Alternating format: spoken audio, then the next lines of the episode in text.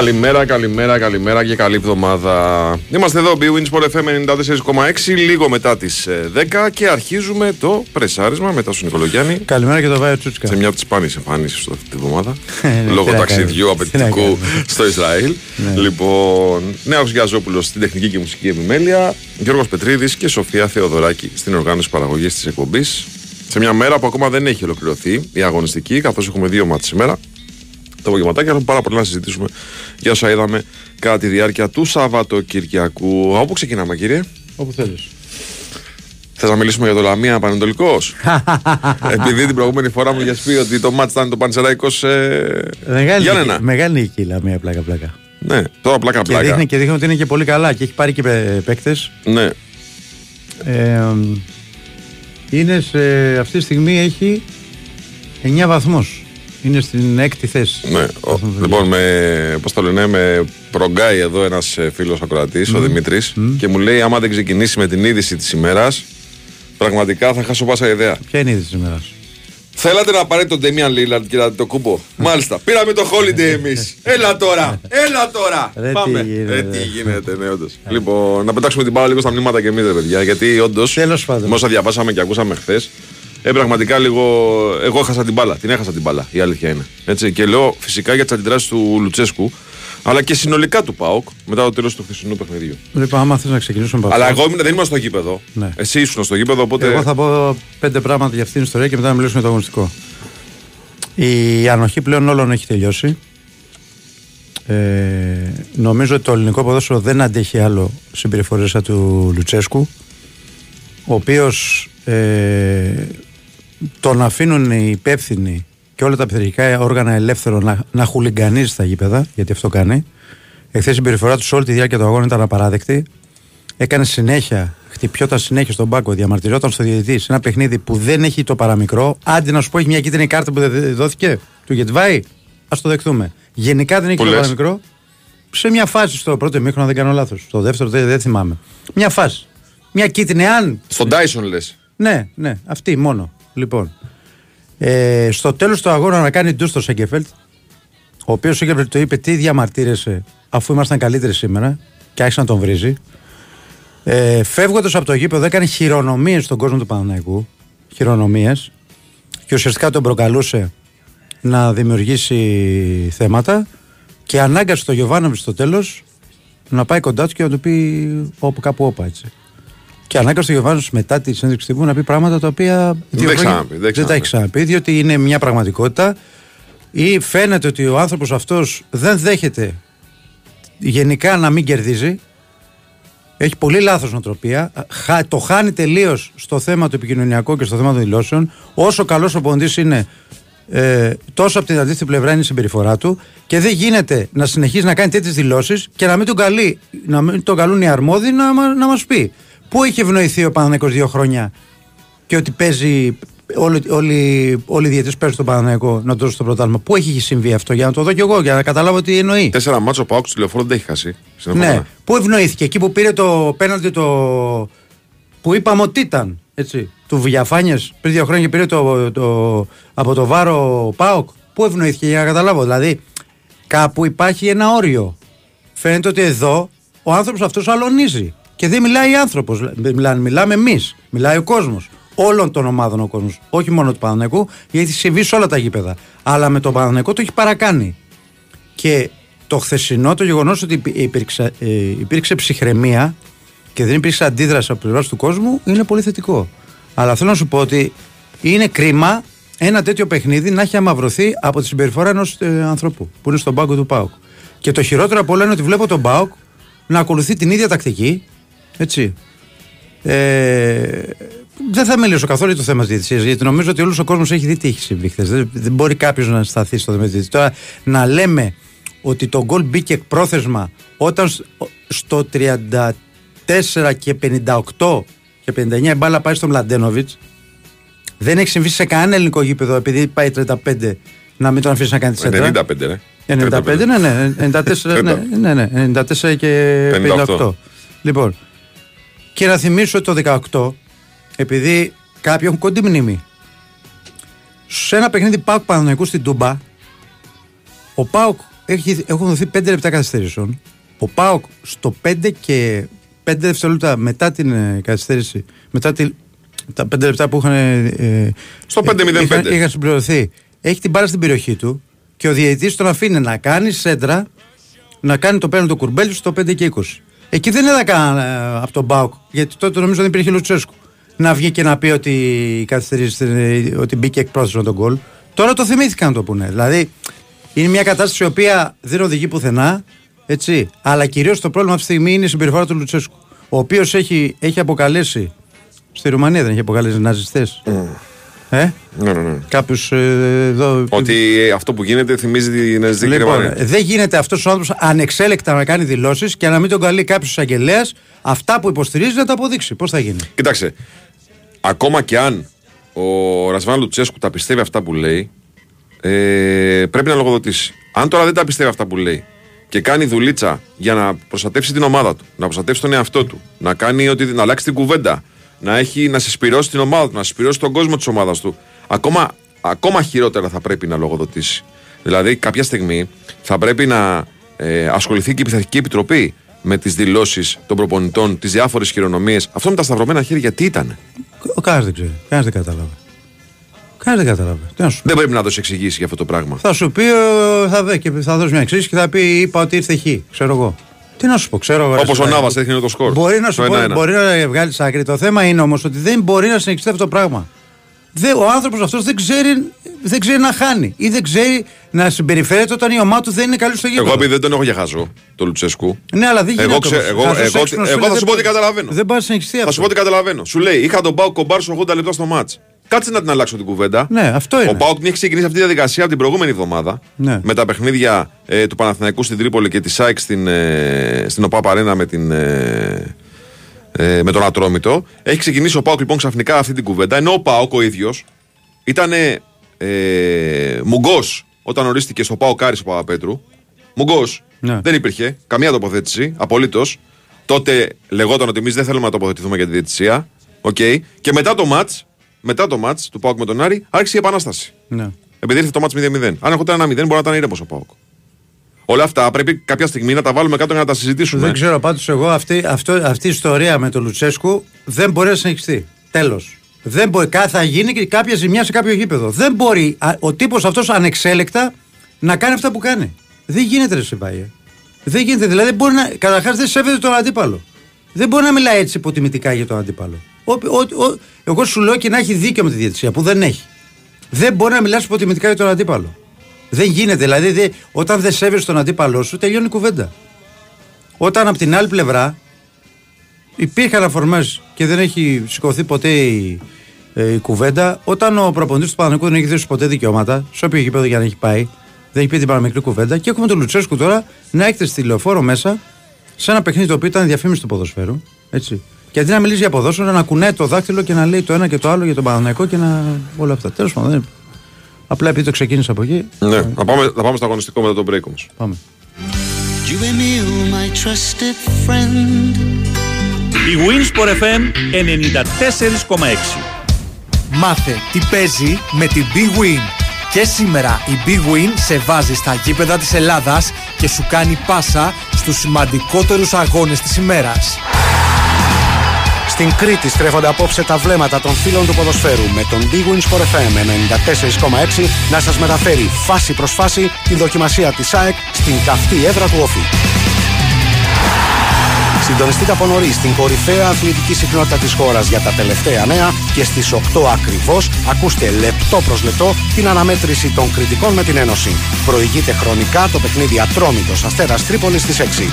Μετά το σφύριγμα της λήξης, η δράση μεταφέρεται στο στούντιο για σχόλια, αναλύσεις και όπως πάντα ανοιχτές γραμμές για τους ακροατές.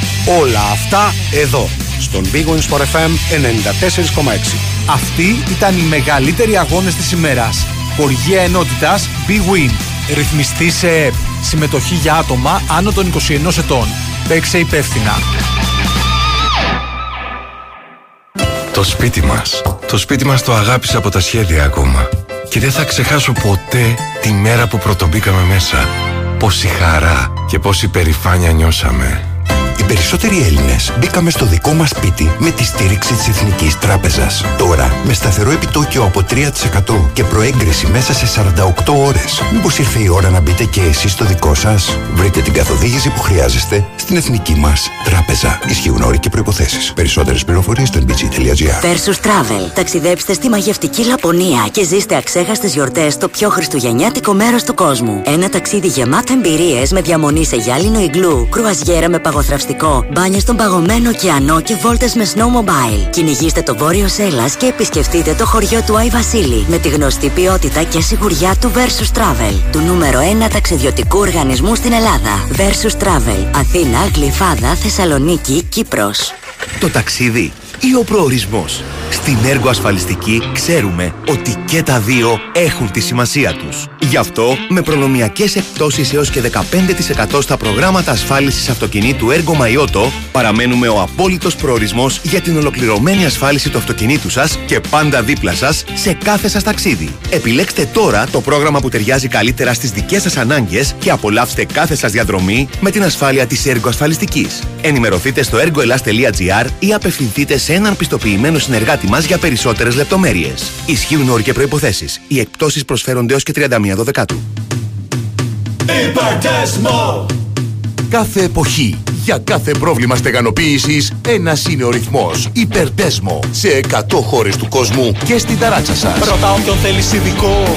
Υπερτέσμο είναι το μονοτικό. Υπερτέσμο! Υπερτέσμο. Το παγκόσμιο υπερστεγανοτικό. Το μόνο γνήσιο με την 25χρονη πιστοποίηση. Αλχημικά. Τεχνογνωσία. Αναζητήστε την ταινία γνησιότητας στη συσκευασία. Η Winsport FM 94,6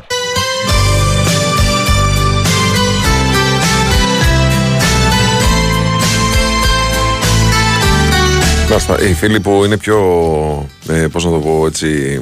Ε, πιο έτοιμοι να απαντήσουν στην ερώτηση τι έκανε ο Λουτσέσκου με τα χέρια σταυρωμένα είναι μια μίμηση μια κίνηση του Μουρίνιο που είχε πει και αυτός ότι δεν μπορώ, με έχουν φυλακισμένο, δεν πάω να παίξω μπάλα. Μάλιστα. Ε, Όντως φυλακισμένος ήταν χθες ο Λουτσέσκου πάντως. Η αλήθεια είναι ότι ο, μεγάλο ο, χρονικό ο διάστημα. Λουτσέσκου ήταν φυλακισμένος για μεγάλο χρονικό διάστημα. Ο Παναγενικό ήταν απόλυτα κυρίαρχος. Αλλά απ' την άλλη, ο Παναγενικό έχει κάνει μια αυτοχειρία χθες. Πραγματικά αυτοχειρία. Ε, ένα παιχνίδι το οποίο θα έπρεπε να έχει τελειώσει το πρώτο ημίχρονο. Κατάφερε να φτάσει στο τέλος για να μην το χάσει. Μμμ. Με κακό το αποτέλεσμα για τον Παναγενικό. Η εμφάνιση του ήταν η καλύτερη του εμφάνιση. Στο Ε, πρώτο ημίχρονο. ναι, στο πρώτο αλλά εγώ λέω συνολικά στο παιχνίδι, με ξέρεις ένα δεκάλεπτο μετά τον γκολ του Πάουκ, είναι η καλύτερη φάνη που έχει κάνει σε τέρμπι ο Παναναναϊκός στα δύο χρόνια του Γιωβάνοβιτ. Και όμως αυτό το τέρμπι δεν το πήρε. Έφερε δύο. δύο. Υπάρχουν συγκεκριμένοι λόγοι που δεν το πήρε το τέρμπι. Ο ένας λόγος είναι οι, οι πάρα πολλές ευκαιρίες που έχασε. Ευκαιρίες που θα έπρεπε να γίνουν γκολ. Ε, με κορυφαία φυσικά του Παλάσιος όταν ε, το είχε έρθει η μπάλα ε, κοντά στην αιστεία και τη στέλνει out του Γετβάη που έπεισε ο Κοτάρσκι, του Βιλένα στο δεύτερο ημίχρονο που κανένα από τα σούτ δεν βρήκε, δεν πήγε στα δίχτυα. Ε, εντάξει, έχει το δοκάρι του Τζούρσιτς. Ο Πάουκ τι είχε, ο Πάουκ είχε στιγμές. Και ο Πάουκ τις στιγμές αυτές που είχε τις εκμεταλλεύτηκε, τις αξιοποίησε. Είχε έναν τρομερό Τάισον και έναν Ζήφκοβιτς, ο οποίος βάζει ένα εκπληκτικό γκολ. Και νομίζω ότι στο κομμάτι αποτελεσματικό το Πάουκ πήρε άριστα, ο Παναγενικό πήρε 0. Αυτή είναι και η διαφορά των δύο Ναι, ομάδων ναι, ναι. εχθές. Ε, σαν εικόνα αγώνα, πραγματικά ο Παναγενικός έχει παίξει ένα ολοκληρωτικό ποδόσφαιρο.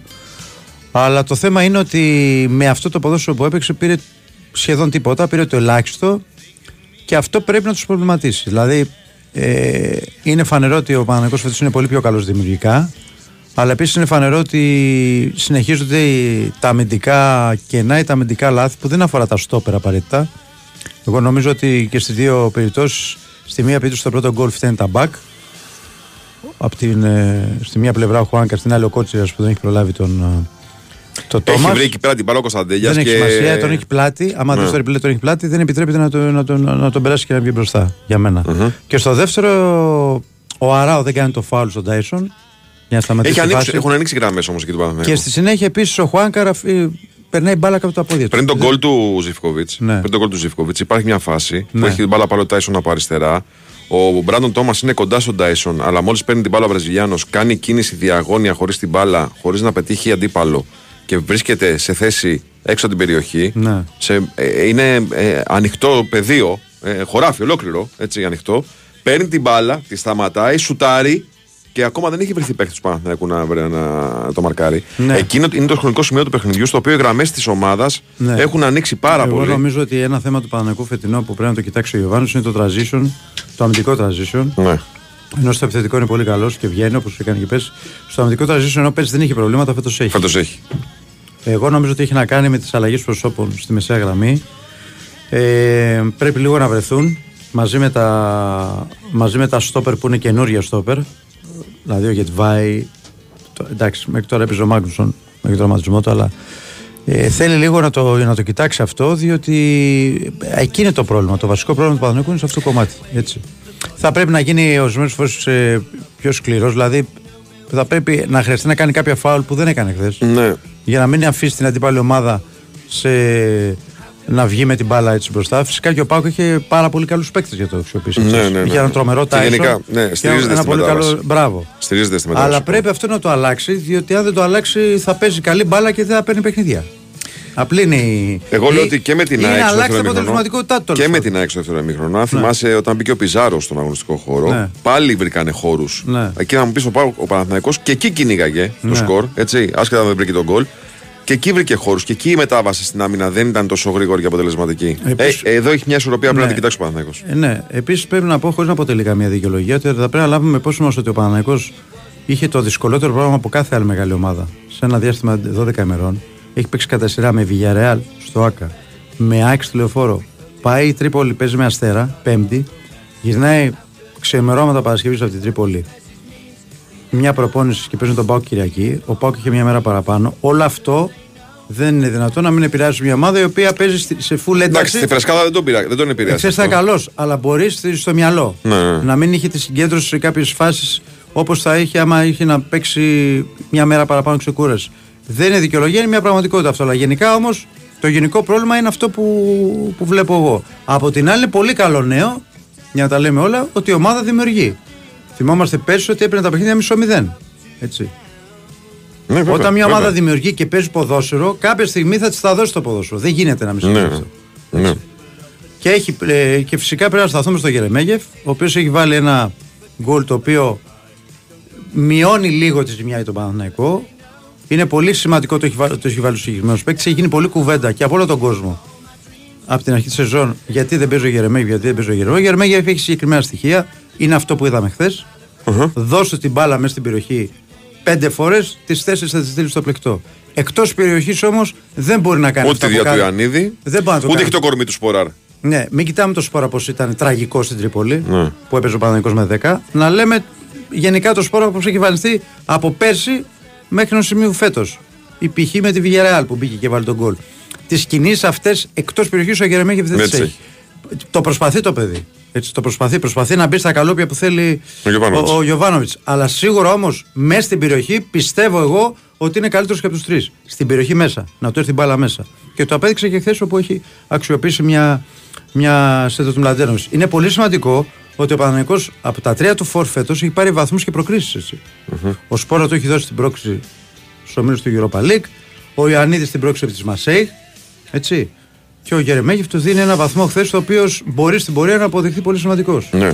Δηλαδή, αν θυμάσαι, γινόταν το καλοκαίρι για μια κουβέντα για φόρ. Τα φόρ σκοράρουν. Τα φόρ δίνουν assist, τα φόρ δίνουν βαθμούς. Ναι, αυτή τη στιγμή το πρόβλημα είναι άλλο στον Παναθηναϊκό. Εγώ λέω. Είναι αυτό το κομμάτι που βλέπουμε. Για μένα το μεγάλο πρόβλημα είναι εκεί. Δηλαδή, δύο γκολ θα πεις, έχει κάνει ευκαιρίες για 5-6 γκολ, βάζει δύο, έβαλε δύο γκολ σε ντέρμπι. Όταν βάζει δύο γκολ σε ντέρμπι. Πρέπει να κερδίζεις. Μπράβο. Ειδικά με το προφίλ Δηλαδή- του Παναθηναϊκού που έχουμε εμείς στο νου μας τα Ναι, τελευταία χρόνια. Έτσι. Ναι, ναι, ναι. ναι. Αυτό Που και θέλω το ένα του ήταν και το ας πούμε.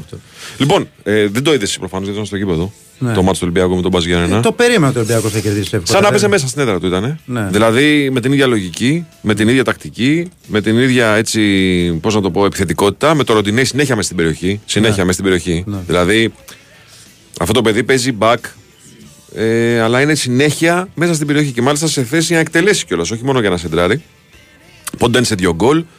Ε, ο Ολυμπιακός πέρασε με πολύ μεγάλη ευκολία από τα Γιάννενα, όπως δείχνει το τελικό αποτέλεσμα. Οκ, και, ο- και ο ΠΑΣ είχε τις επισκέψεις του, εντάξει, μπήκε στην περιοχή του, κυρίως στο δεύτερο ημίχρονο, να βρει γκολ. Αλλά όταν μια ομάδα υπό κατασκευή, γιατί είναι υπό κατασκευή η ομάδα Ολυμπιακός, ε, τον είχαμε δει μόνο σε εντός Αττικής παιχνίδια.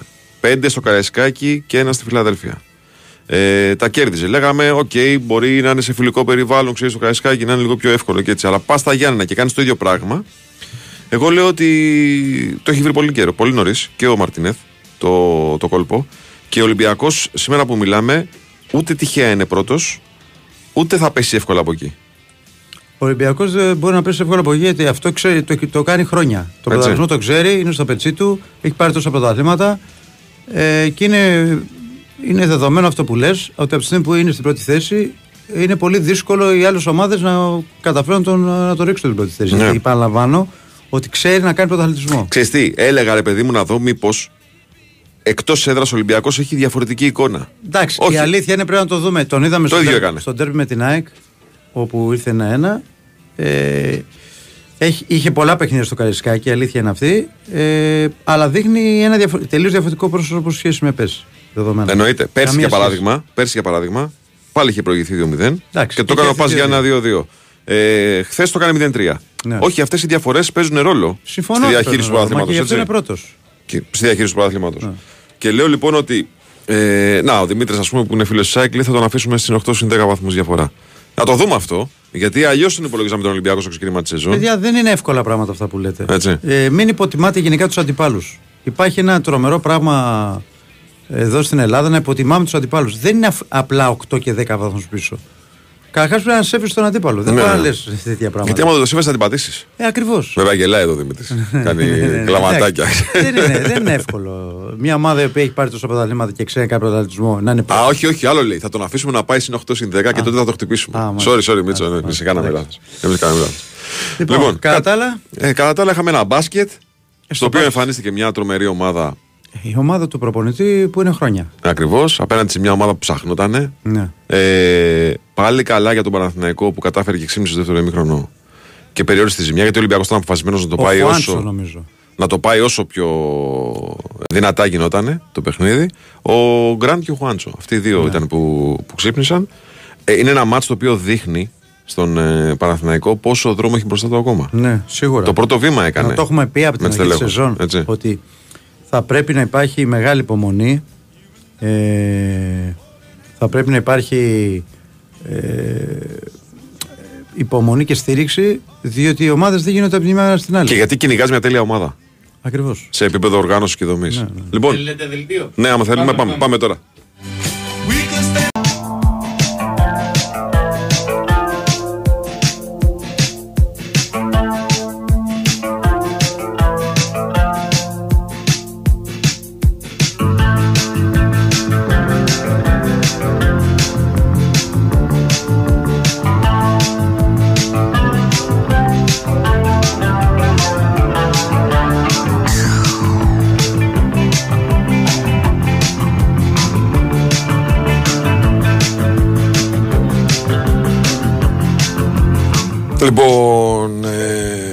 Παιδιά, μην ε, τρελαίνεστε. Μην τρελαίνεστε. Ε, όλα τα παιχνίδια έχουν την αξία τους. Όταν ήταν το μάτσο Ολυμπιακός ΣΑΕΚ, προφανώς και αυτό- με αυτό ασχοληθήκαμε περισσότερο. Μην λέμε τα αυτονόητα τώρα, γιατί εντάξει, χάνουμε την μπάλα. μην πολλές φορές. ασχολείσαι κι εσύ. Λοιπόν, εγώ να σας πω το εξής: Ότι η προσφορά που περίμενες είναι στην BWIN εντελώς δωρεάν και χωρίς κατάθεση για όλα τα νέα μέλη. Η προσφορά ισχύει ως τις 8 Οκτωβρίου.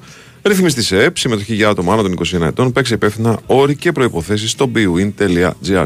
Λοιπόν, και η, και η ΑΕΚ έχει ζητηματάκια και μάλιστα αρκετά εν ώψη της διπλής αυτής εβδομάδας, γιατί είναι Δευτέρα Πέμπτη τα παιχνίδια α, με Όφη και Άγιαξ. Οπότε ας αρχίσουμε, ας αρχίσουμε το ρεπορτάζ. Κώστας και Τζόγλου μαζί μας. Καλημέρα σας, κύριε, τι κάνετε; Καλή εβδομάδα. Καλημέρα παιδιά. Καλή εβδομάδα να Καλώς, έχετε. Κώστα, Καλή καλημέρα. εβδομάδα. Καλημέρα. Ε, πολύ καλά. Ας, ας τα δούμε λίγο θετικά τα πράγματα. Ναι. Πέσαμε πάνω στα προβλήματα. Ε, Θα πω πολλά, ότι ζη- είναι- με ζητηματάκια αρκετά όμως. Ε. Ναι, αλλά είμαι εδώ στα λιοντάρια. Βλέπω τώρα τα, τα λιονταράκια που τρέχει το νερό από το στόμα τους. Μπράβο. Είναι, είναι πολύ όμορφη η μέρα, καλοκαιρινή. Είχαμε ένα ωραίο ταξίδι. Και πάμε ε, να δούμε το παιχνίδι το σημερινό. Είναι ένα παιχνίδι σημαντικό γιατί ο Ολυμπιακός κέρδισε χθες, ξέφυγε. Απ' την άλλη Παναθηναϊκός και πάω χάσαν από δύο πόντους. Οπότε είναι σημαντικό για την ΑΕΚ να καταφέρει σήμερα να, να πάρει την νίκη με το πέρα στο Ηράκλειο. Ε, εντάξει, με μια ομάδα που πέρυσι πήγε στο τέλος πολύ καλά, φέτος είναι με τον ίδιο προπονητή. Έχει ήδη νικήσει Άρη και Πάοκ στην έδρα της, που είναι όπως είδαμε και χθες πάρα πολύ δύσκολο να το πετύχεις αυτό. Οπότε δεν χρειάζεται να πούμε κάτι άλλο, είναι, το παιχνίδι είναι ούτως ή άλλως πάρα πολύ δύσκολο. Τώρα γίνεται δυσκολότερο γιατί η ΑΕΚ έχασε πάλι τον, τον Γκαρσία για τουλάχιστον τρία μάτς, δηλαδή ε, αυτό το παιχνίδι, το μάτς με τον Άγιαξ την Πέμπτη και το μάτς που έρχεται την Κυριακή το εξαναβολής με τον Πανετολικό. Ε, μετά ελπίζουμε ένα συνδυασμός ελαφριάς θλάσσης και του ότι υπάρχει διακοπή για τις εθνικές ομάδες να, να καταφέρει ο Λιβάη να είναι έτοιμος ε, όταν ξαναρχίσει το πρωτάθλημα. Η ΑΕΚ παίζει στην Τρίπολη. Που την έχει πάθει τη θλάση Κώστα, ξέρουμε. Ε, όχι, δεν έχουν δοθεί λεπτομέρειες τέτοιες. Αυτό που μάθαμε είναι ότι έχει μια θλάση. Μάλιστα. Ε, κοίτα να δεις τώρα, ο Γκαρσία η αλήθεια είναι ότι με μια προπόνηση μετά από απουσία ε, είχε να παίξει το παιχνίδι με την Αντβέρ θυμίζω έτσι που είχε δραματιστεί μετά ε, είχε πάθει μια μικρή υποτροπή που όντως αποδείχθηκε μικρή γιατί σε λουκάτο από 10 μέρες έπαιξε.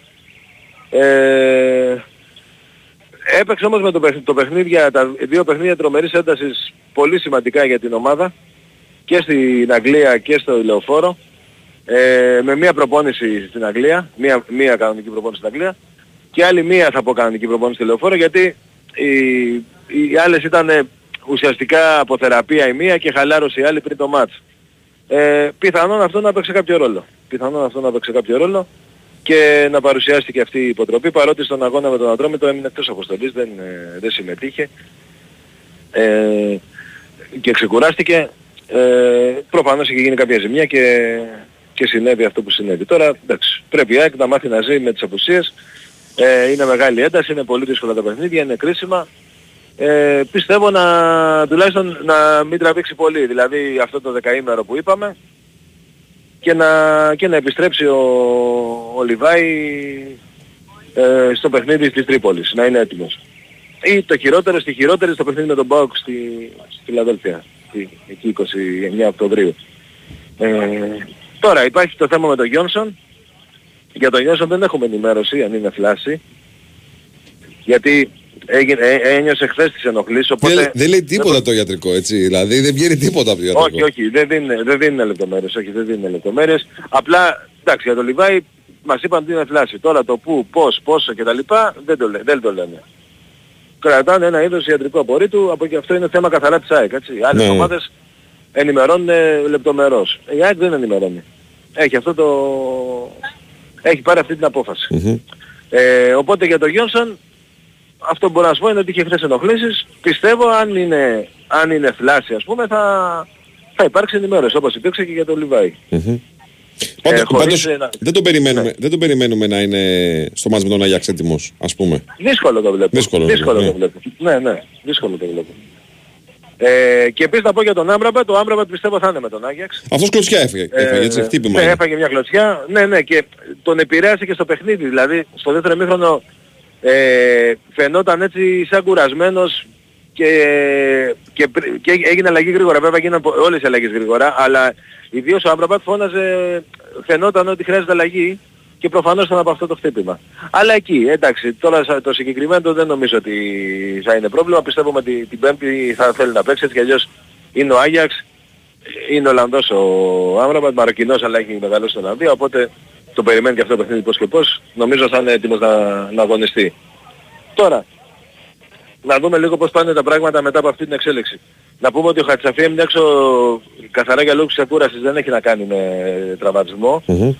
Μπαίνει- μπήκε πρώτη φορά στην αποστολή ο Πίλιος ε, της πρώτης ομάδας, παρότι έπαιξε το Σάββατο ε, με τη δεύτερη ομάδα και πήγε και πολύ καλά. Και ίσως αυτός ήταν και ένας λόγος που, που μπήκε και στην αποστολή. Ε, οπότε σιγά σιγά ετοιμάζεται, έρχεται στην κατάσταση που τον θέλει ο προπονητής από δυνάμεις και από ένταση. Και πιθανόν να τον δούμε στην πορεία, έτσι κι αλλιώς σίγουρα θα υπολογίζεται ε, το Γενάρη που θα λείπουν οι δύο Ιρανοί. Ε, εγώ πιστεύω ότι η ΑΕΚ θα πάρει αριστερό μπακ το Γενάρη. Απλά το λέω τώρα και θα το δούμε. Αλλά ούτως ή άλλως θα χρειάζεται γιατί θα λείπουν και οι δύο, οπότε και να αποκτήσει κάποιον και να είναι... Πόσο, και, πόσο, και να παίξει διάστημα, αμέσως. πόσο διάστημα θα λείψουνε; Κοίτα, ε, το Ιράν συνήθως πάει ψηλά σε αυτές τις διοργανώσεις, οπότε θα, θα φτάσει αρκετά 25 μέρες, ένα μήνα. Ένα μήνα περίπου, ε. Ναι. Εκεί περίπου, ναι. Γιατί θα πάρουμε και λίγο καιρό για προετοιμασία. Ε, οπότε ε, ναι, θα, θα λείψει τα κέντρα. Είναι και οι δύο βασικοί, εντάξει ο Χατζαφή είναι και αρχηγός, αλλά και οι δύο παίζουν στην ομάδα. Οπότε δεν υπάρχει περίπτωση δηλαδή να μην κληθούν. Άρα θα υπάρξει αυτό. Τέλος πάντων, ε, είναι ευχάριστο αυτό με τον Πίλιο γιατί να σου τον πιστεύει η ομάδα πολύ. Να θυμίσω ότι ο Αλμέιδα προσωπικά ασχολήθηκε μαζί του και μάλιστα τον έπεισε να, να ακυρώσει ας πούμε το προσύμφωνο που είχε με τον Ολυμπιακό και να, να έρθει στην ΑΕΚ. Οπότε να δούμε σήμερα τώρα εντάξει δεν νομίζω ότι θα ξεκινήσει το παιχνίδι, πιστεύω θα παίξει ο Μοχαμαντή, αλλά θα είναι στον πάγκο και μπορεί να δώσει λύσεις ακόμη και, και πιο μπροστά. Αν και μπροστά τώρα παρά τις απουσίες η ΑΕΚ και σήμερα δεν ξέρουμε ποιος θα πρωτοπαίξει. Να πάμε λίγο να δούμε και την εντεκάδα. Ε, πιστεύω ότι ο Μουκουντή θα επιστρέψει. Είναι ήδη σε δεύτερο παιχνίδι σε, στην αποστολή. Είναι καλά, έχει ξεπεράσει, έχει ανακτήσει δυνάμεις. Έρχεται και το παιχνίδι με τον Άγιαξ, οπότε πρέπει λίγο να πάρει και ρυθμό. Ε, τώρα ο, ε, θα παίξει με τον Μίτογλου με τον Κάλενς. Το πιθανότερο είναι με τον Μίτογλου, απλά ε, κρατάω ένα, μια μικρή επιφύλαξη γιατί ο Μίτογλου έχει παίξει ήδη τρία μάτς 90 λεπτά σερί. Ε, αν παίξει με ένα 4 και, θα, και αν παίξει με τον Άγιαξ 5 αν δεν είναι έτοιμος ο Βίντα. Ε, ο Βίντα ακόμα δεν έχει μπει προπόνηση, έχει μπει. Ο Βίντα έχει μπει προπονήσεις, έκανε την πρώτη προπόνηση την Παρασκευή. Okay. Οπότε έχει κάποιες πιθανότητες δηλαδή να είναι με τον Άγιαξ. Ναι, με, με τον, Άγιαξ. Ναι, ναι. Πιστε, πιστεύω στον πάγκο θα είναι. Ε, γιατί έτσι κι αλλιώς ο Κάλενς όπως ξέρουμε δεν, ε, δεν είναι στην ευρωπαϊκή λίστα. Στον πάγκο θα είναι λοιπόν. Ε, αλλά δεν ξέρω αν θα είναι έτοιμος να, να ξεκινήσει κιόλας. Θα το δούμε αυτό. Ε, μέχρι τότε. Οπότε εκεί ένας από τους δύο θα παίξει, πιστεύω ο Μουκουντή θα παίξει σίγουρα. Ο Μουκουντή να θυμίσω ότι παίζει και δεξί στόπερ, έτσι. Οπότε είναι πιθανό να, να παίξει δεξιά ο Μουκουντή και αριστερά ο Κάλενς, αν επιλεγεί ο Κάλενς. Και λέω για τον Κάλενς γιατί και στο παιχνίδι με τον Ατρόμητο, όπως και στο παιχνίδι με τον Παναθηναϊκό, απλά στο παιχνίδι με τον Ατρόμητο δεν, δεν έγινε αλλαγή. Στο τέλος είχε κάποιες ενοχλήσεις, κάποιες κράμπες από, από την κούραση ε, και τον επήρασε το παιχνίδι και γι' αυτό λέω ότι ίσως είναι αυτός που θα μείνει τελικά εκτός. Στο κέντρο τώρα με την απουσία του Γιόνσον δεδομένη ε, πιστεύω θα παίξει ο Γαλανόπουλος ή ο Σιμάνσκι ώστε ο άλλος να παίξει με τον Άγιαξ πιθανόν mm-hmm. αυτό. Ε, ο Πινέδας σίγουρα επιστρέφει γιατί ξεκουράστηκε και με τον Ατρόμητο. Δεξιά είναι ο Ελίασον. Αριστερά είναι αρκετοί υποψήφοι. Είναι και ο Γκάτσι, είναι και ο Ζήνη, είναι και ο, ε, και ο Πισάρο. Και στην επίθεση Πόνσε. ο Τσούμπερ Α, συγγνώμη. με τον Πόνσε. Ναι. Αυτό βλέπω. Ο Τσούμπερ, Τσούμπερ με Πόνσε. Ίσως ο Αραούχο δεν παίξει σήμερα για να παίξει mm-hmm. την Πέμπτη και να έρθει τον πάγκο δηλαδή. Έτσι κι αλλιώς οι μεσοεπιθετικοί και που δεν ξεκινάνε ξέρουν ότι κάποια στιγμή θα μπουν μέσα. Ναι. Κάπως έτσι το βλέπω. Ε, να αφήσω όμως ένα περιθώριο μήπως παίξει ο Φαν Βέερτ, έτσι. Είναι στην αποστολή. Ε, ο, ο Γκαρσία θα λείψει και στα επόμενα δύο παιχνίδια, οπότε ίσως επιλέξει το Φαν Βέερτ σήμερα για να παίξει ο Πόνσε με τον Άγιαξ. Επειδή έπαιξε και ολόκληρο το παιχνίδι με τον Ναι, γενικά τώρα είναι, είναι παιχνίδια όλα αυτά ναι. διαχείρισης. Ναι. Έτσι, καλώς, θα βρισκόμαστε στην κατηφόρα, στην κατηφόρα του, του Λόφου βρισκόμαστε. Είναι ναι, όμως ναι. δύο σημαντικά μάτς και Όφη και Άγιαξ, τα οποία η ΑΕΚ πρέπει να τα πάρει, έτσι. Ε, με, βάση τα, με βάση τα όσα έχουν δημιουργηθεί σαν δεδομένα και είναι και ευκαιρία ναι. να πλησιάσει την κορυφή τώρα στο πρωτάθλημα και φυσικά να εκμεταλλευτεί το τεράστιο διπλό στον Brighton με νίκη του Άγιαξ στην ΟΠΑ την Πέμπτη. Κοίταμε το, το παιχνίδι το σημερινό δεν το συζητάμε και ιδίως και με τα χθεσινά αποτελέσματα ε, ε είναι, υπάρχει το, και το κίνητρο να, να μην ξεφύγει ο Ολυμπιακός και το κίνητρο να, να περάσει τον Παναθηναϊκό και να, και να απομακρυνθεί και από τον ΠΑΟΚ. Ε, με τον αγώνα λιγότερο μιλάω πάντα που έρχεται την Κυριακή. Και είναι και με το παιχνίδι με τον Άγιαξ ένα παιχνίδι που αν η ΑΕΚ καταφέρει και το πάρει ε, αλλάζουν όλα στον Όμιλο. Δηλαδή αλλάζουν όλα σε σχέση με αυτό που, που, που είχαμε πει στο όλοι μας ναι. γίνει κλήρωση. Ακριβώς. Δηλαδή αν η ΑΕΚ εκεί στον Άγιαξ θα είναι 5 πόντους μπροστά του από τον Άγιαξ και θα είναι και 4 ή 5, ε, θα είναι 5 ή 6 πόντους και από κάποια άλλη ομάδα. Ή 4 πόντους. Δηλαδή, ε, γιατί παίζουν μεταξύ τους Brighton με, ε, με Marseille. Για παράδειγμα, νικήσει Brighton, ε, θα, ε, η ΑΕΚ θα φύγει από τη Marseille 5 ε, πόντους. Σε ισοπαλία θα φύγει 4 από τη Marseille και 5 από την Brighton και αν χάσει η Brighton θα, θα έχει απόσταση 6 πόντους από την Brighton. Δηλαδή καταλαβαίνετε πόσο Ναι, ναι, ναι, σημαντικό μεγάλη ευκαιρία, το συζητάμε. τώρα, Μεγάλη ναι. ευκαιρία. Μεγάλη ευκαιρία. Αλλά θα, εντάξει, έχουμε χρόνο να δούμε. Να δούμε τώρα πρώτα το σημερινό. Να θυμίσω ότι η ΑΕΚ, ο ΟΦΗ δεν έχει δώσει εισιτήρια. Ε, το γήπεδο, ό, όπως όλα δίνουν, θα είναι γεμάτο γιατί υπάρχει πολύ καλή προπόληση. Θα είναι μόνο οπαδοί του ΟΦΗ στο γήπεδο. Ε, αυτά δεν νομίζω Μάλιστα. να έχουμε κάτι άλλο. Ωραία, να πας, για, μπου- να πας για μπουγάτσα στο Κιρκόρ, λέει εδώ πέρα ένας φίλος. Εδώ είμαι, στο έξω από τον Κιρκόρ είμαι. Έλα, εντάξει, OK. OK. Νόμιζα ότι, Ικανοποιημένος νόμιζα ότι το είμαι. έχεις ξεχάσει, ξέρω εγώ. Θα έχει φάει Α, διατροφή. απλά, α, α, απλά με προλάβατε πριν, πριν καθίσω. Πριν Εντάξει, παραγγείλω. άντε. καλή Είμαστε όρεξη, εκεί. καλή όρεξη, Λοιπόν, καλή όρεξη. να είστε Έγινε, παιδιά Κώστα, καλά. γεια. Έλα, Καλή έλα. συνέχεια. Γεια σας παιδιά. Λοιπόν, πάμε break. Πά- πάμε break και επιστρέφουμε. Η Winsport FM 94,6. Στην ΕΤΕΜ, όταν κοιτάμε πόρτες και παράθυρα, δεν βλέπουμε απλά συστήματα αλουμινίου. Εμείς βλέπουμε ποιότητα, καινοτομία, εξέλιξη. Εμείς βλέπουμε ένα έργο ζωής. Εμείς στην ΕΤΕΜ βλέπουμε την απόδειξη πως 50 χρόνια τώρα προσφέρουμε κορυφαία συστήματα αλουμινίου και ο κόσμος το ξέρει. ΕΤΕΜ. Καλώς ήρθατε στη νέα εποχή. Η Winsport FM 94,6.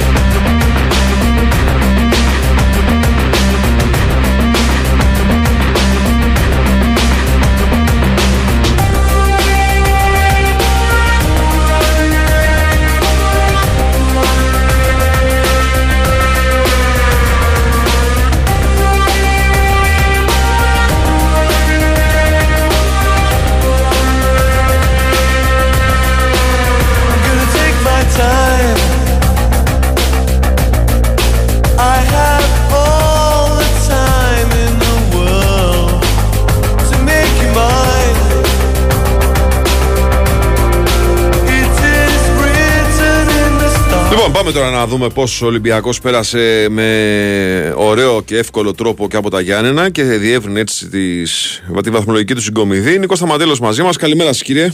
Γεια σου, Καλή Νίκο. σας μέρα κύριε, καλή Καλημέρα. εβδομάδα. Καλημέρα, καλή εβδομάδα, καλή εβδομάδα. Εύκολα απλά, με, τον ίδιο, με την ίδια συνταγή, ε, χωρίς να αλλάξει κάτι στην τακτική του, έτσι. Ε, και με ένα ακόμα μεγάλο σκορ. Ε, Βάιε είναι αυτό που λέμε σχεδόν σε κάθε παιχνίδι ότι ο Μαρτίνεθ προσπαθεί ανεξαρτήτως αντιπάλου να έχει ο Ολυμπιακός την ίδια εικόνα. Ε, Να πιέζει ψηλά, να έχει την κατοχή της μπάλας, να έχει καλή κυκλοφορία, ε, ανάλογα βέβαια και τα πρόσωπα που, που παίζουν, αλλά αυτό το πλάνο που έχει στο μυαλό του θέλει να το εφαρμόζει σε κάθε παιχνίδι ανεξαρτήτως αντιπάλου. Ε, Είχε και χθες ε, σε πολύ καλή μέρα τον α, Ποντένσε, ε, γιατί δεν είναι ο μοναδικός ποιοτικός παίχτης του Ολυμπιακού, ιδίως από τη μέση και μπροστά. Και όταν ξεκλειδώνεις από νωρίς την άμυνα του αντιπάλου, ε, γίνονται όλα πολύ πιο εύκολα σε μια έδρα που παραδοσιακά δυσκολεύει τον Ολυμπιακό. Όχι μόνο τον Ολυμπιακό, ε, αλλά παραδοσιακά τον Ολυμπιακό τον ε, δυσκολεύει. Όταν λοιπόν στο 23 είσαι 0-2, θα μου πεις, μεγάλη μην ξανήγεσαι και πέρσι 0-2 ήταν και έγινε 2-2. Είναι σωστό. Ναι, αλλά άλλο πέρσι, άλλο φέτος. Καμιά σχέση ο περσινός Ολυμπιακός με το φετινό Ολυμπιακό. Ε, ο Παζιάν να έχει ε, ελάχιστες καλές ε, στιγμές στην περιοχή του Πασχαλάκη και νομίζω ότι ο Πασχαλάκης δεν έχει χρειαστεί να επέμβει ε, ε, σε προσπάθεια γηπεδούχων για να διατηρήσει ανέπαυτη την αιστεία του. Δηλαδή και καλές στιγμές του πας η τελική είναι εκτός αιστείας. Α, ο Ολυμπιακός ε, έδειξε συγκεντρωμένος από το ξεκίνημα, δεν απειλήθηκε από τους ο, γηπεδούχους παρά το γεγονός ότι ε, είχε στο μυαλό του Μαρτίνεφ και το παιχνίδι της Πέμπτης στην ε, Σερβία και είναι απόλυτα λογικό. Προφύλαξε παίχτες όπως ο Ρέτσος και ο Έσε, διαχειρίστηκε παίχτες ο Φορτούνης και ο Φρέιρε ε, για να τους έχει την Πέμπτη και είδε στο μεγαλύτερο διάστημα του παιχνιδιού παίκτες που μπορούν να βγάλουν τον Ολυμπιακό από τη δύσκολη θέση ανά πάσα στιγμή. Θα μου πεις, τους ξέραμε τους περισσότερους και τον Καμαρά ξέραμε και τον Ποντένσα ξέραμε και τον Φορτώνη ξέραμε. Ο Ροντινέη δείχνει ε, όλο ένα και καλύτερος από παιχνίδι σε παιχνίδι. Έβαλε και τον γκολ χθες και δεν ήταν μόνο τον γκολ. Ε, Συνέχεια που στην περιοχή είναι αυτός εσύ, Νίκο. Συνέχεια στην περιοχή. είναι. Ξαναλέω, εμένα μου κάνει απίστευτη εντύπωση η εξαιρετική συνεργασία που έχει με τον Φορτούνη. Μμμ. Ε, δεν έχω, έχω καιρό να, να, να θυμηθώ τόσο καλή συνεργασία δύο παικτών ε, που δεν παίζουν και χρόνια μαζί. Θυμόμαστε και το Φορτούνης και πέρσι δεν είχε και πολύ χρόνο συμμετοχής. Και στην εξίσωση των πολύ καλών παικτών μπήκε χθες και ο Ορτέγκα. Θα μου πεις, γι' αυτό ήρθε, γιατί είναι καλός παίκτης και απλά ήθελε χρόνο συμμετοχής. Χθες λοιπόν ο Ορτέγκα παρουσίασε ένα πολύ καλό πρόσωπο.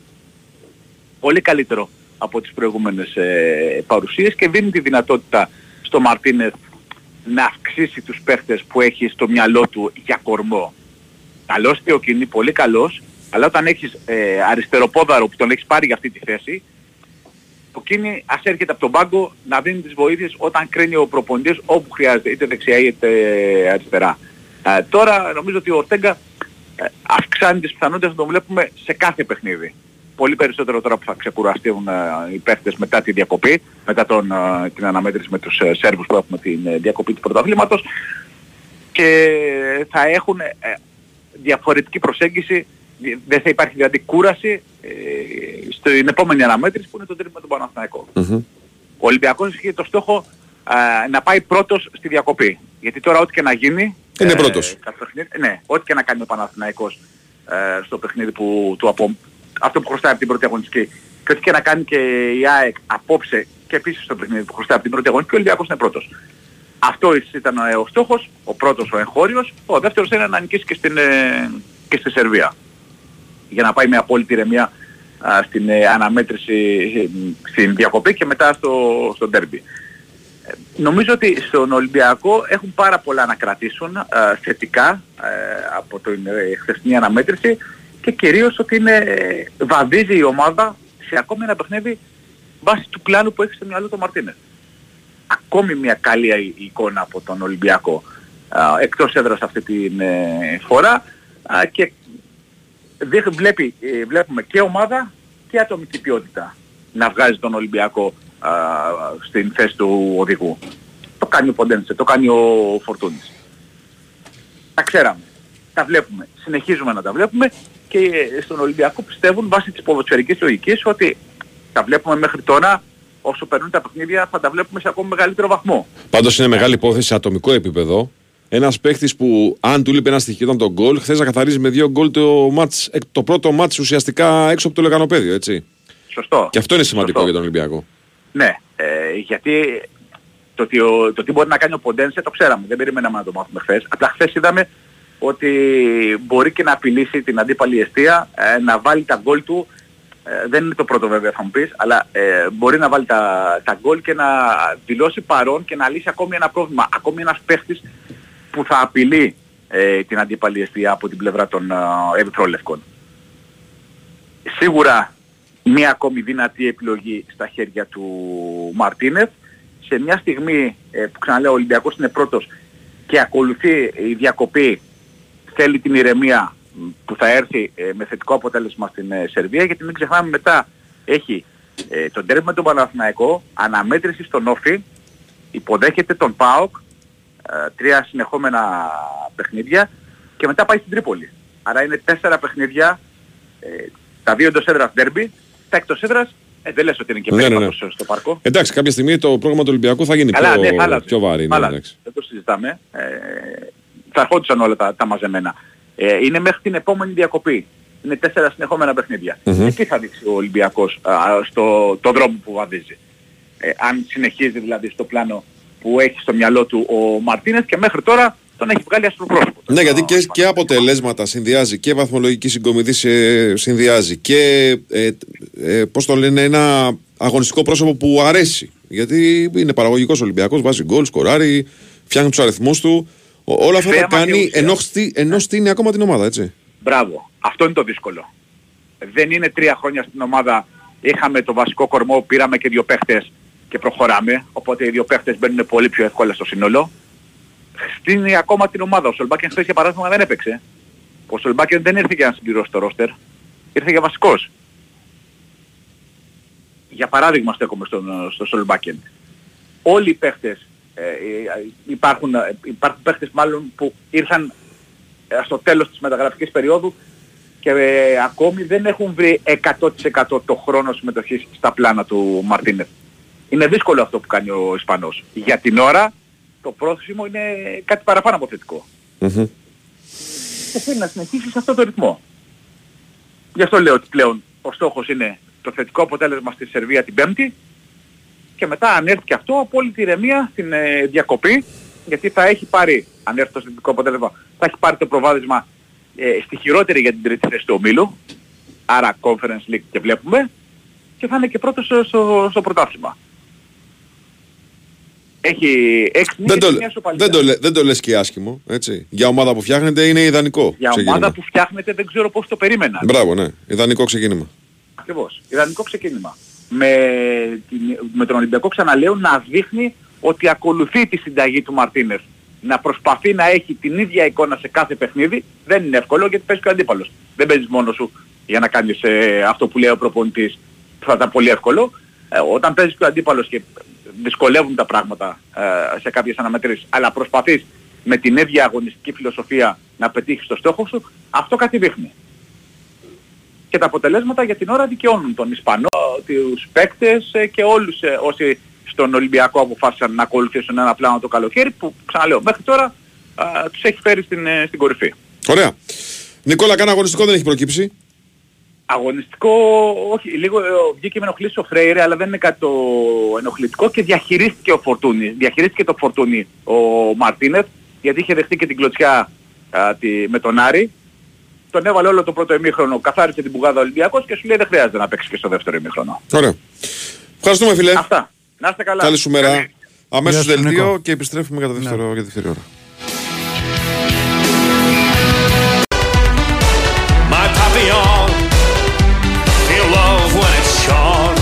Λοιπόν, επιστρέφουμε. Εδώ είμαστε, ναι. Δεν έχουμε πει τίποτα για το ΑΚΑ. Πριν βγει ο Νίκος τώρα να πούμε δύο λόγια. ναι. Ε, είναι άλλη μία απόδειξη το ότι ζούμε κατά τύχη. Από τύχη. Ε, ε, είναι μια ιστορία η οποία αποδεικνύει την προχειρότητα όλων των κυβερνήσεων και της σημερινής και των προηγούμενων. Γελάω με, τη, με αυτά που ακούω σήμερα ότι εμείς προσπαθούμε να αλλάξουμε μια κατάσταση που υπήρχε. Πάντα έτσι λένε. Αυτοί που είναι τώρα λένε ότι προσπαθούν να αλλάξουν Μα και μια τα προηγούμενα κατάσταση. τέσσερα χρόνια ήδη ήταν. Μπράβο. Γε- ε, είναι επικίνδυνοι οι άνθρωποι διότι δεν είπαν το Το παραμικρό. γήπεδο έχει παραχωρηθεί στην ΑΕΚ πόσα χρόνια; Ναι, ναι, ναι. ναι. Έτσι. Μα, δε- αν δεν υπήρχαν άκη και Παναθηναϊκός στο γήπεδο αυτό θα ήταν σε κακό χάλι γενικά. Ναι. Οι δύο αυτές ομάδες έχουν ρίξει πολλά λεφτά και το κράτος έχει ρίξει το μηδέν. Έτσι. Και δεν είναι αυτό. Είναι ότι οι άνθρωποι είναι επικίνδυνοι, διότι το καλοκαίρι, ενώ ήξεραν ότι το Παναθηναϊκός θα το δηλώσει ω ΕΔΑ, δεν είπαν το παραμικρός στην ΠαΕ Παναθηναϊκός ότι υπάρχει σε εξέλιξη Μια έρευνα. μια έρευνα που αν αυτό ισχύει, αν τους είχαν πει αυτό το πράγμα και ότι μπορεί να βγει κατάλληλο στην πορεία, δεν θα έπαιζε ο Παναθηναϊκός εκεί, ούτε θα έδινε 500 χιλιάρικα για να φτιάξει τον αγωνιστικό χώρο. Λοιπόν, αντί ο κύριος Βούτσης, ο οποίος βγαίνει και λέει, έχει κάνει, κάνει δηλώσεις κάθε 10 λεπτά, να λέει ότι ε, προσπαθούμε τώρα και βρήκαμε μια κατάσταση και προσπαθούμε να την αλλάξουμε, καλό είναι να κοιτάξεις τον καθρέφτη και τις ευθύνες του και αυτός και η διοίκηση του ΑΚΑ, διότι αυτό που έχει γίνει είναι απαράδεκτο. Ε, θα μου πεις στην Ελλάδα, έτσι δεν έχεις συνηθίσει; Ναι, έχω συνηθίσει τα τρένα να συγκρούνται μεταξύ τους επειδή δεν είναι ενεργοποιημένος. Μετά το τα σύστημα τέμπη ασφάλειας. ξεκίνησε και η έρευνα για το ΑΚΑ. Λοιπόν, Γιατί προφανώς φοβήθηκαν ότι μια παρατημένη. Ε, Πώς το λένε, μια παρατημένη εγκατάσταση. Γιατί είναι παρατημένη εγκατάσταση. Ναι. Έτσι. Λοιπόν, θα τους προκαλέσει και αυτό μεγάλο πρόβλημα. Ακριβώς. Είναι μια παρατημένη κατάσταση, είναι μια κατάσταση του έλεος του Θεού. Το ΑΚΑ έχει, ε, ρημάζει από το 2004. Άμα πάει και δει και κάποιους άλλους, επειδή εγώ πάω αρκετές φορές εκεί και δει τους άλλους χώρους, θα τον πιάσει η ψυχή του. Είναι απόλυτα υπεύθυνη η διοίκηση του ΑΚΑ, απόλυτη υπεύθυνη για αυτό το μπάχαλο και το κράτος και οι κυβερνήσεις που έχουν κυβερνήσει όλα τα τελευταία χρόνια. Έτσι. Για να μην ρίχνουμε τις ευθύνες αλλού, γι' αυτό το λέω. Να κάνουμε το σταυρό μας που δεν έγινε κανένα κακό. Αυτό έχω να πω εγώ. Έτσι, γιατί φιλοξένησε το ΑΚΑ. Ναι, ρε Εκα- φιλάρα, έτσι όπως το χειρίζονται τα πράγματα. Λες 120.000 πού, αλλού, λες πού αλλού υπάρχει πρόβλημα και δεν μας το έχουν πει. Ε, καλά, 100%. Αυτό είναι το ζήτημα. 100%. καταλαβαίνεις. Δηλαδή, πού αλλού υπάρχει 100% πρόβλημα. Δηλαδή, υπάρχει πρόβλημα. ένα γήπεδο τόσα χρόνια λειτουργεί ε, με, με κίνδυνο της σωματική ακαιρεότητας χιλιάδων επισκεπτών. Ναι. Και δεν ξέρεις, λες ξαφνικά, μάθαμε ότι τα τρένα δεν είχαν σύστημα τηλεδιοίκησης. Ναι. Το μάθαμε με το χειρότερο δυνατό τρόπο. Μαθαίνουμε τώρα ξαφνικά. Με τι ευτυχώς- βροχές ότι τα διπλημμυρικά έργα δεν έχουν Μπράβο. γίνει ποτέ. Τώρα μαθαίνουμε ότι το Ολυμπιακό στάδιο κακώς είναι ανοιχτό. Ναι. Τι, α- πού αλλού, ρε παιδιά; Ναι. Πού αλλού; Κανονικά σήμερα θα έπρεπε να υπήρχαν παρετήσεις υπουργών αρμόδιων ε, να έχει επε- ο εισαγγελέας θα επέμβει. Ελπίζω να αποδοθούν οι ευθύνες αυτοί που θα αποδοθούν και στις διοικήσει του ΑΚΑ. Έτσι. Γιατί πρέπει να αποδοθούν ευθύνες και να πληρώσουν για αυτό που έχει συμβεί κάποιοι. Διότι έβαλαν σε ρίσκο τη ζωή τόσων ανθρώπων. Δεν ήταν μόνο τα μάτια του Παναγικού, ήταν και η συναυλία που έγινε. Δεν συναυλία, γιατί η ΑΕΚ που παίζει τόσα χρόνια στο Ολυμπιακό Ναι. Στάδιο, εσύ νομίζεις το πρόβλημα δηλαδή του τελευταίου 8 Όχι, παιδάκι μου, όχι. Το πρόβλημα είναι χρόνια. Δεν είναι τώρα. Είναι όπως όλες οι Ολυμπιακές εγκαταστάσεις. Ναι. Αν πας μια βόλτα εδώ στο παραλιακό μέτωπο και δεις σε τι κατάσταση είναι το Ολυμπιακό Κέντρο ε, Beach Volley, Ναι. που μπαίνει κόσμος μέσα, δεν, δεν φυλάσσεται, ε, θα καταλάβεις ότι είναι όλα παρατημένα στο Θεό, στο τέλο του Θεού. Ναι. Όλα παρατημένα στο τέλο του Θεού είναι. Έχουμε τον Νίκο. Ναι, τον έχουμε. Τι κάνετε κύριε, Γεια καλημέρα σου, σας, καλή καλημέρα. εβδομάδα. Καλημέρα, καλή εβδομάδα και καλό μήνα. Καλό μήνα. Εγώ θέλω να βγάλω το καπέλο και να πω ένα μεγάλο respect στον Πρωθυπουργό αυτής της χώρας, ο οποίος μεταξύ άλλων μας έβαλε και χέρι, τονίζοντας ότι κάναμε μελέτη και βρήκαμε το πρόβλημα. Τι θέλετε, αυτό ήταν το νόημα.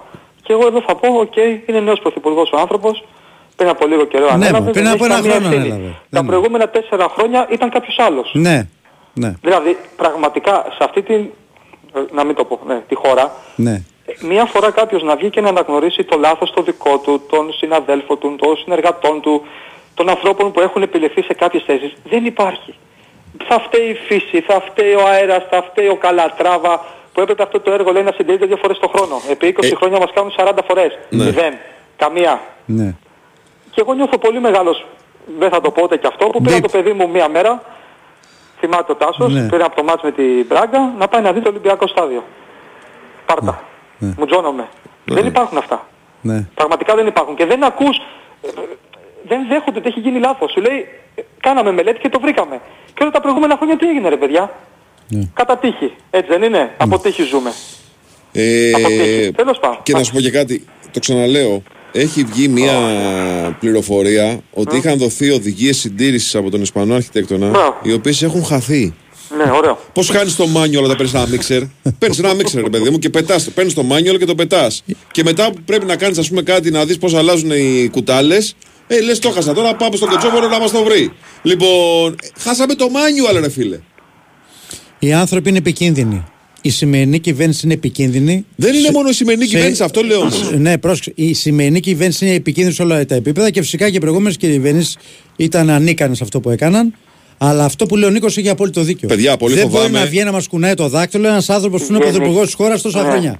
Γενικά Ε, ως ντροπή. λαός το Μιλάει έχουμε σε αυτό, ρε, ανθρώπους, Τάσο, δεν μιλάει. δυστυχώς. Ναι, γενικά ως λαός είμαστε Ναι. του χαδερφισμού, έλα μωρέ τώρα σιγά μην πέσει αυτό, Ναι. έλα μωρέ σιγά τι θα γίνει με τα τρένα, έλα μωρέ σιγά τι γίνεται στα λιμάνια, έλα μωρέ σιγά ξέρω εγώ στα αεροπλάνα, Ακριβώς. έλα μωρέ σιγά είμαστε για τα πάντα σε αυτή τη ζωή. σε Παιδιά, αυτή τη εγώ, χώρα. εγώ λέω, δεν θα, το, Τέλος δεν θα το πάντων. μάθουμε επίσημα ποτέ πιθανότατα. Αλλά εγώ λέω, το φοβάμαι, γιατί θυμάμαι ψιθύρους διάφορους ε, πολλά χρόνια τώρα, ότι το Ολυμπιακό στάδιο ήταν ακατάλληλο πάνω από 15 χρόνια. Έτσι. Δεν θα το μάθουμε ποτέ, αλλά θυμίζω πολλές περιπτώσεις στο παρελθόν που κάναμε κουβέντα για το Ολυμπιακό στάδιο και για τη συντήρηση του στεγάστρου και δεν γινόταν το παραμικρό. Το βλέπαμε και στο μπάσκετ δίπλα, παρατημένο κι αυτό. Όλα, είναι παρα... όλα ήταν παρατημένα. Ε, μπήκε ο Παναθηναϊκός μέσα και δεν ξέρει από πού να αρχίσει και πού να Όλα τελειώσει. ήταν παρατημένα. ναι, Φαντάζομαι. ναι, ναι, ναι. Όντως. Και συγχαρητήρια και στη διοίκηση του Ολυμπιακούς Σταδίου, γιατί εγώ δεν μπορώ να πιστέψω ότι δεν γνώριζε. Και αν Εννοείται. δεν γνώριζε να φύγουν χτες. Ε, ναι. Δηλαδή, μισό λεπτάκι, είσαι η διοίκηση του Ολυμπιακού Σταδίου και δεν ξέρεις ότι το στέγαστο Κοίταξε, έχει κάποιος πρόβλημα. λέει ψέματα. Ε, αυτό ή είναι. λέει ψέματα ο Πέτρος Γαλακτόπουλος που λέει από το 11 είχαμε πει ότι έχει πρόβλημα το στεγάστρο. Ναι. Ή λέει ψέματα ο κύριος Χαλιορή που λέει ότι εμείς δεν ξέραμε κάτι. Κάποιος Ε, λέει πάλι και ψέματα. δύο. Α τα Πάλι βρει και αγγελέας, δύο. όχι εγώ. Συγγνώμη να, κάνω, να, να σου κάνω Ναι. Νίκο, μια ερώτηση. Ναι, Τάσο. Ο κύριος διευθυντής του ΑΚΑ, πώς λέγεται ο κύριος; Χαλιορή. Ο Χαλιορή, ήξερε ότι είναι σε εξέλιξη ένα πόρισμα. Αν το ήξερε λοιπόν και δεν το είπε στην ΠαΕ Παναναϊκός, είναι απόλυτα υπεύθυνος. Τέλος. Διότι αν ο Παναναϊκός ήξερε ότι είναι σε εξέλιξη ένα πόρισμα, Ναι, λέω κάποιος δεν θα έμπαινε, ρε φίλε. Κάποιος λέει από τους δύο ψέματα. Γιατί Ναι. και ο Πέτρος Γαλακτόπουλος Ναι. πρόεδρος του ΑΚΑ ήταν. Ναι, Και εντάξει. λέει ότι Ακόμα από το και αν 11 δεν είχαμε λέει πρόβλημα. ψέματα, ναι, ακόμα και αν δεν λέει ψέματα ο πρόεδρος του ΆΚΑ, ε, δεν γίνεται να είσαι πρόεδρος της εγκατάστασης και να μην ξέρεις ότι υπάρχει μια μελέτη η οποία μπορεί να δείξει έναν κίνδυνο για 65 και 65-120 και δεν ξέρω πόσους άλλοι ήταν στους Guns N' Roses για 200.000 άτομα ότι υπάρχει ένας κύριος να τους πέσει η οροφή στο κεφάλι ή τμήμα της οροφής ή οτιδήποτε.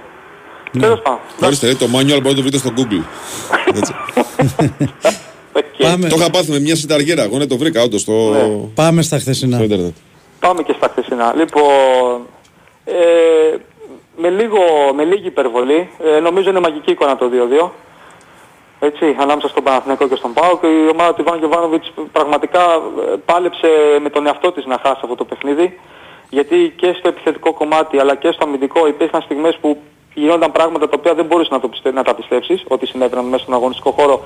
Από την άποψη του Παναθηναϊκός με εξαίρεση από την ευκαιρία του Παλάσιο στο 53 μέχρι στο 65 σε όλο το υπόλοιπο παιχνίδι είναι απόλυτο, απόλυτα κυρίαρχος, είναι εμφανώς ανώτερος από τον ΠΑΟΚ, είναι η ομάδα που έχει μπει στο γήπεδο για να παίξει ποδόσφαιρο και να νικήσει ε, μέσα από το ποδόσφαιρό της με έναν ΠΑΟΚ ο οποίος, οκ, αυτή ήταν η στρατηγική του εχθές το μεγαλύτερο διάστημα του παιχνιδιού, δηλαδή να περιμένει τον Παναθηναϊκό, κάποιες φορές είχε 11 παίκτες ε, μαζεμένους έξω από την ε, περιοχή.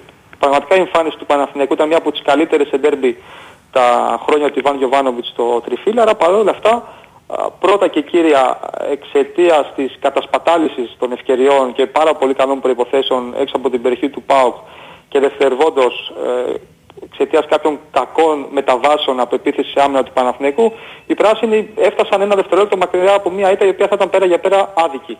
Άδικη όσον αφορά το ποδοσφαιρικό κομμάτι και την εμφάνισή του, έτσι. Ε, όμως ήρθε στο, στην τελευταία φάση του παιχνιδιού ο Γερεμέγεφ να βάλει αυτό το γκολ στο ντεμπούτο του, δεν χρειάστηκε παραπάνω από 15 λεπτά για να σκοράρει αποδεικνύοντας ότι σε αυτό το ρόστερ δεν υπάρχει κανείς που να μην υπολογίζεται, δεν υπάρχει κανείς που να μην μπορεί να βοηθήσει, είτε είναι ο πρώτος σε χρόνο συμμετοχής θεωρητικά, είτε είναι ο 20ος, ο 21ος όπως ήταν μέχρι χθες α, ο Γερεμέγεφ, για αυτόν τον κράτησε ο Παναθηναϊκός. Θυμάστε ο Τάσος, το λέγαμε όλο το καλοκαίρι, το συζητούσαμε ότι έπρεπε όπως και δίποτε ο Παναθηναϊκός να έχει έναν τρίτο σεντερφόρ στο ρόστερ του, Ναι. έτσι, γιατί όταν τραυματιζόταν κάποιος όπως έγινε με τον Σπόρα θα έπρεπε να υπάρχει σίγουρα μια δεύτερη λύση. Ο Σουηδός έδειξε στην προετοιμασία ότι α, μπορεί να βοηθήσει, ότι πρώτα και κύρια είναι ένας σέντερφορ ο οποίος μυρίζεται τον γκολ, έχει καλές τοποθετήσεις μέσα στην αντίπαλη περιοχή και καλές εκτελέσεις. Αυτό είναι το δυνατό του σημείο, μπορεί να εστερεί σε κάποια άλλα, αλλά μέσα στην περιοχή, να του πετάξει δύο φορές την μπάλα έτσι στο κεφάλι όπως του την πέταξε χθες εξαιρετικά ο Μναδένοβιτς, τη μία στις δύο θα τη στείλει μέσα. Οπότε γι' αυτόν τον λόγο τον κράτησε ο Παναθηναϊκός και χθες νομίζω α, και το τριφύλι ανταμείφθηκε αλλά και ο ίδιος ο, ο Γερεμέγεφ αντάμιψε τον εαυτό του γιατί όλο αυτό το διάστημα ήταν εκτός αποστολής και περίμενε στοικά την ευκαιρία του ένας απόλυτο, απόλυτος επαγγελματίας, έτσι ένα εξαιρετικό παιδί πραγματικά. Είναι Σουηδός 100% και νομίζω ότι με το χθεσινό του γκολ ε, δικαιούται να αξιώσει μεγαλύτερο χρόνο συμμετοχής στα επόμενα παιχνίδια του Παναθηναϊκού στο ελληνικό πρωτάθλημα καθώς υπενθυμίζω ότι δεν έχει δηλωθεί α, στην ευρωπαϊκή λίστα του Τριφυλιού. Εντάξει, την πήρε την ευκαιρία, την άρπαξε την ευκαιρία τα μαλλιά Βέβαια. και τώρα δικαιούται φυσικά ευκαιριών στα επόμενα μάτια στο ελληνικό πρωτάθλημα. Δεν σου λέω να παίζει σίγουρα βασικός, γιατί εντάξει είναι και ο Ιωαννίδης ο οποίος είναι σε πολύ καλή κατάσταση, αλλά σίγουρα πρέπει να παίρνει μισάωρα, ημίχρονα. Ε, Απλά εγώ από εδώ τη να στιγμή πω, που, Τάσο μου. να σου πω, Ναι. να σου, να σου Ναι, πω, ναι. από τη στιγμή που μπήκες σε ένα τέτοιο παιχνίδι σε 10 λεπτά και ξελάσπωσε την ομάδα, ξελάσπωσε, το έβαλε γκολ, πρέπει αυτό το πράγμα να το, να το εισπράξει. Πώς να σου το πω; Ε, βέβαια. Και νομίζω ο Ιβάν έχει αποδείξει ότι είναι απόλυτα Είναι δίκαιος. δίκαιος, σωστό. Αυτά τα δύο-δυόμιση χρόνια που βρίσκεται στον πάγκο του Παναθηναϊκού. Απλά εγώ εδώ να πω και να απαντήσω στην ερώτηση που γίνεται από χθες ή και κάποιες άλλες φορές ότι ε, γιατί ας πούμε δεν έχουμε δει περισσότερη ώρα το Γερεμέγεφ. Γιατί από το καλοκαίρι και έπειτα ο Σουηδός ήταν τρίτος, έτσι, στην ιεραρχία του Σέντερφορ. Πρώτος και δεύτερος, δεύτερος και πρώτος ο Σπόραρ με τον Ιωαννίδη και μέχρι χθες έχει τον Ιωαννίδη με 6 γκολ και 4 assist, τον Σπόραρ με 4 γκολ, έτσι, Ναι. όλα στην Ευρώπη και πάρα πολύ κρίσιμα, οπότε καταλαβαίνουμε ότι δεν ήταν και το πιο εύκολο πράγμα στον κόσμο για έναν προπονητή να αφήσει ή τον Φώτη έξω ή τον Σπόραρ έξω, εκτός αποστολής, έτσι, για να πάρει τον Γερεμέγεφ. Εγώ νομίζω ότι εδώ γίνεται μία λάθος κουβέντα επειδή συνήθως είμαστε στην Ελλάδα και είμαστε συνηθισμένοι. Αντί να λένε οι- οι φίλοι του παναθηναικου ότι επιτέλους η ομάδα έχει τρία φόρ που μέσα σε πόσα παιχνίδια έχει βάλει 11 γκολ τα τρία φόρ, κάνουμε κουβέντα γιατί παίζει ο ένας και δεν παίζει ο άλλος. Ναι, Κατάλαβες τι έχεις λέω. δίκιο.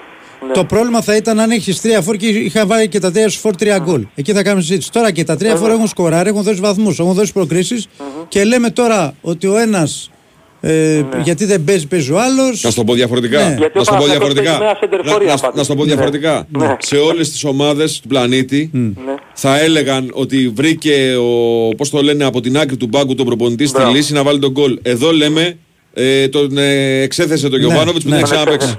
Έχεις δίκιο. Έχεις Ε, δίκιο. Εγώ εδώ να Έχεις δίκιο. Τι να υπενθυμίσω- κάνουμε τώρα, αυτή είναι η πραγματικότητα, ρε παιδιά. Ναι, εννοείται. Έχεις δίκιο. Έχεις Πριν δίκιο. από πάρα πολλά χρόνια, καμιά εικοσαετία, εσείς θα το θυμάστε καλύτερα, το θυμάμαι και εγώ. Ο Παναθηναϊκός είχε Βλάοβιτς, Βαζέχα, Ολισαντέμπε, Κωνσταντίνου. Λυμπερόπουλο Κωνσταντίνου. Πέντε. Οκ. Παίζαν και πέντε. Όχι. Μπράβο. Οκ. Και τότε οι ομάδες οι περισσότερες έπαιζαν με δύο μπροστά. Ο Παναθηναϊκός παίζει με έναν σέντερ φορ. Οπότε καταλαβαίνουμε ότι maximum θα έχεις τρεις, όπως είναι και το σωστό. Έχει τρεις ο Παναθηναϊκός, θα έχεις έναν βασικό και έναν στον πάγκο. Εμένα άλλο με απασχολεί, Αυτή πέρα από είναι η αυτή την συζήτηση. κουβέντα, με Ναι. απασχολεί το τι θα κάνει ο Γιωβάνοβιτς και πώς θα λύσει το θέμα με τις μεταβάσεις αμυντικές. Ναι. Αυτό έχεις δίκιο. Από ένα σημείο και μετά, γιατί αυτό μοιάζει να είναι το μεγάλο πρόβλημα του Παναθηναϊκού στο Ισχύει. ξεκίνημα της σεζόν. Ισχύει, Έτσι. ισχύει, ισχύει. Είναι πολύ μεγάλες οι αποστάσεις στις γραμμές. Ναι. Αν κάτσει κανείς και δει στο ξεκίνημα του δευτέρου μηχρόνου, θυμάμαι τον Τζιγκάρα να κάνει ένα, ένα μπάσιμο περίπου 25-30 μέτρα με την μπάλα και να μην υπάρχει άνθρωπος να τον κόψει. Και αυτό οδηγεί στο δοκάρι του, του Τόμας. Έτσι. Ναι. Και στο γκολ του Πάουκ το δεύτερο πάλι το ίδιο πράγμα. Και στο πρώτο γκολ του Πάουκ σχεδόν το ίδιο πράγμα. Και εκεί λίγο ε, σίγουρα ο Παναθηναϊκός παίρνει πολλά πράγματα από τον Αράο, δεν το συζητάμε καν αυτό. Πες πιο Αλλά είναι- γρήγορα. ναι, αλλά είναι κομμάτι του προβλήματος και ο αραο στο, στο αμυντικό transition του Παναθηναϊκού. Είναι συνολικό το πρόβλημα, αλλά και ο Βραζιλιάνος θα έπρεπε να έχει. Εδώ να κάνω μια καλύτερες κουβέντα, μια επιλογές. κουβέντα μία Ναι, για την αμέ. άνοιξη. Δηλαδή θεωρείς με το Ρούμπεν στο αμυντικό transition θα είμαστε καλύτεροι. Είναι άλλα τα μέτρα της ομάδας. Ξέρεις τι πιστεύω ότι ο Πιστε- Ρούμπεν... δεν ανεβάζει επειδή- τόσο πολύ την ομάδα ο Α, Ρούμπεν. Αυτό είναι. Μπράβο. Επειδή ο Ρούμπεν δεν μπορεί να υποστηρίξει ή ξέρει ότι δεν μπορεί να καλύψει αυτά τα μέτρα και να προλάβει τον αντίπαλο αυτομάτως, ξέρεις, στέκεται λίγο πιο πίσω και παίζει περισσότερο με το μυαλό, ο Αράο επειδή έχει περισσότερη εμπιστοσύνη και στα τρεξίματά του και στη δύναμή του και στην ένταση που βγάζει στα μαρκαρίσματα, παίρνει κάποια ρίσκα παραπάνω. Και νομίζω υπάρχουν φάσεις και το τέτα του Κωνσταντέλια που δεν υπάρχει κανένα χέρι πάλι έχει ξεκινήσει από μια χαμένη μονομαχία του Αράο με τον ε, Τάισον και στη φάση που λέω με τον Τζιγκάρα έχει γίνει το, το ίδιο και στο δεύτερο γκολ του ΠΑΟΚ. Ναι. Αλλά οκ, κάτι κερδίζεις, κάτι χάνεις. Δεν μπορείς να τα έχεις όλα. Σωστό. Έτσι δεν είναι; Σωστό. Ωραία. Κύριε Νίκο, μας ευχαριστούμε πάρα Τίποτα πολύ. άλλο θες να πεις; Έχουμε τίποτα άλλο; Ο κύριος Βάιος περίμενα να με ρωτήσει. Όχι, να σε ρωτήσω Τι να εγώ. Ο, ο κύριος Τάσος με κατάλαβε Για, ότι, για- ότι δεν κρατιέμαι. για άλλο ένα, για άλλο ένα show του Αφού το Λουτσέσκου. σφάξατε. Ε; Για ένα show του Αφού το- Λουτσέσκου ότι δύο χρόνια ο Παναθηναϊκός ευνοείται Αφού το και σφάξατε. το δίνουν το πρωτάθλημα Κοίταξε να και να δεις. το πάρει το 2010 να θυμίσω τον κύριο Λουτσέσκου ε, ότι, ε, ότι γενικά είναι μια ομάδα που παίρνει σφυρίγματα Ναι. ε, ότι ο Πάοκ φώναξε χθες έβγαλε διαρροή ότι τον έσφαξε ο... για όλα αυτά έχεις να πεις κάτι; Εγώ δεν μπορώ να καταλάβω για ποια φάση φωνάζει ο Πάουκ πραγματικά. μια κίτρινη του Ακόμα- Γετβάη και Α, ότι ωραία. το γκολ μπήκε Οκ. ήταν εκπρόθεσμο. Ναι. Μπήκε στο, στο 5 και 5 δευτερόλεπτα, στο 5 Ναι. την ώρα που έκανε ο Μλαντένος στη Έχει σέντρα, πει, ναι. θα έπρεπε να σφυρίξει τη λήξη. Έχει πει μια μεγάλη ανακρίβεια στις δηλώσεις του. Καταρχήν δεν υπάρχει καλύτερη απάντηση από αυτή που έδωσε ο Ιβάν Γιοβάνοβιτς στη συνέντευξη τύπου. Ναι, Δεν υπάρχει. Όποιος δεν την έχει δει μπορεί να ψάξει στα site ή στο YouTube να τη διαβάσει και να την ακούσει. ναι. Πραγματικά απάντηση κυρίου 100% και τον έβαλε στη θέση του με τον καλύτερο δυνατό τρόπο. Όμως ο Λουτσέσκο, ο οποίος πρώτα και κύρια αδικεί τον εαυτό του, δεν το συζητάμε καν αυτό, και έπειτα την ομάδα του, έχει πει ότι έχουν συμπληρωθεί τα 5 λεπτά με την μπάλα στη σέντρα. Αν Ναι. θυμάστε. Ναι. Ακριβώς η συμπλήρωση του 5ου λεπτού των καθυστερήσεων είναι με τον Μπλαντένοβιτς στα όρια της μεγάλης περιοχής έτοιμος να σεντράρει. Σωστά. Ε, ε, ήθελε και να το σφυρίξει. Εγώ να υπενθυμίσω εδώ ότι σε όλο το παιχνίδι ο Κοτάρσκι κάνει τρομερές καθυστερήσεις. όλα Όλο τα ο Πάοκ. ελεύθερα. Ακόμα Και και στα στις, πλάγια. και όλα στις τα καθυστερήσεις Ναι, υπάρχει, παντού. και στις καθυστερήσεις υπάρχουν δύο βολέ του Κοτάρσκι με 30 Τέλος δευτερόλεπτα. πάντων, γιατί εμείς συζητάμε τώρα. Ε, Για 5 ε, δευτερόλεπτα. Το πρόβλημα όμως δεν είναι αυτό. Δεν έγινε κάτι εχθές. Όταν έχει ξεκινήσει αυτός ο άνθρωπος να λέει ότι τον έκλεψαν στον τελικό του κυπέλου και να το έχει πει 10-15 φορές και να μην σταματάει πουθενά και να μην τον σταματάει ο ίδιος ο Πάουκ. και Αφού μόνο δεν, το, τον σταματούν. δεν, δεν, δεν, τον- δεν περνάει και από τον τάκο καθόλου να πληρώσει λίγο το, το Όχι. πρόμαρο. Ε, να, συγγνώμη τον, δηλαδή. να τον αποθεώνουν βάει, ε. Όχι, Μα του λέω δίνουν για, και την- για, δίκιο. για την Πειθαρχική Επιτροπή λέω. Να τον καλεί στην Πειθαρχική Επιτροπή. Και να του πει λάδο κύριε Ρασβάντη, Ναι. γιατί μάλιστα, παρακαλώ. Πάμε παρακάτω. Δεν μπορείς να Ε, δεν πεις, γίνεται δηλαδή, τώρα, συγγνώμη. Για κλέφτες. Και δεν το κάνει μόνο με τον Παναθηναϊκό. Όποτε δεν του αρέσει το Εντάξει. αποτέλεσμα, το κλέβουν, το ληστεύουν. Να το το κάνουν. αποδεχτούμε, να το Τέλος αποδεχτούμε ως, ε, πώς το λένε, καλτ ε, στοιχείο του ελληνικού πρωταθλήματος. Να Καλή πάμε παρακάτω. φιγούρα, καλή φιγούρα. Ε, ναι, ρε φίλε, πραγματικά τώρα. Δηλαδή, πάντων. μάλλον. Δεν έχει άδικο τώρα. Σε αυτό έχει δίκιο. Έχει ένα Έχει πόδι. άδικο. Έλα, καλή σου μέρα. Καλημέρα, γεια σας. Γεια σου Νίκο. Καλημέρα. Δηλαδή, εντάξει, πάμε διαφημίσεις γιατί. Ναι. Να μείνει και κάτι.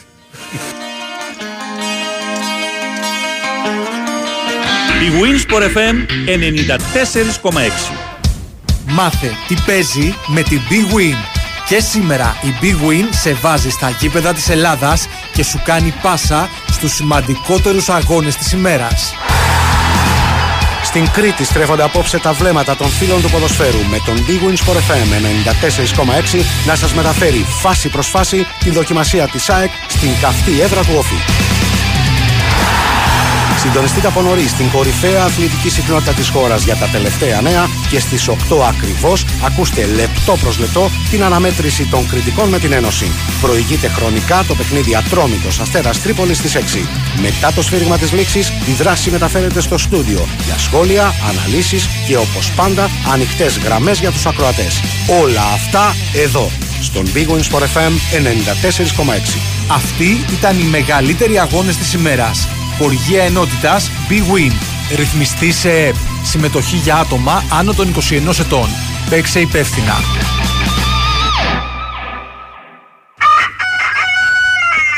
Όχι πάλι.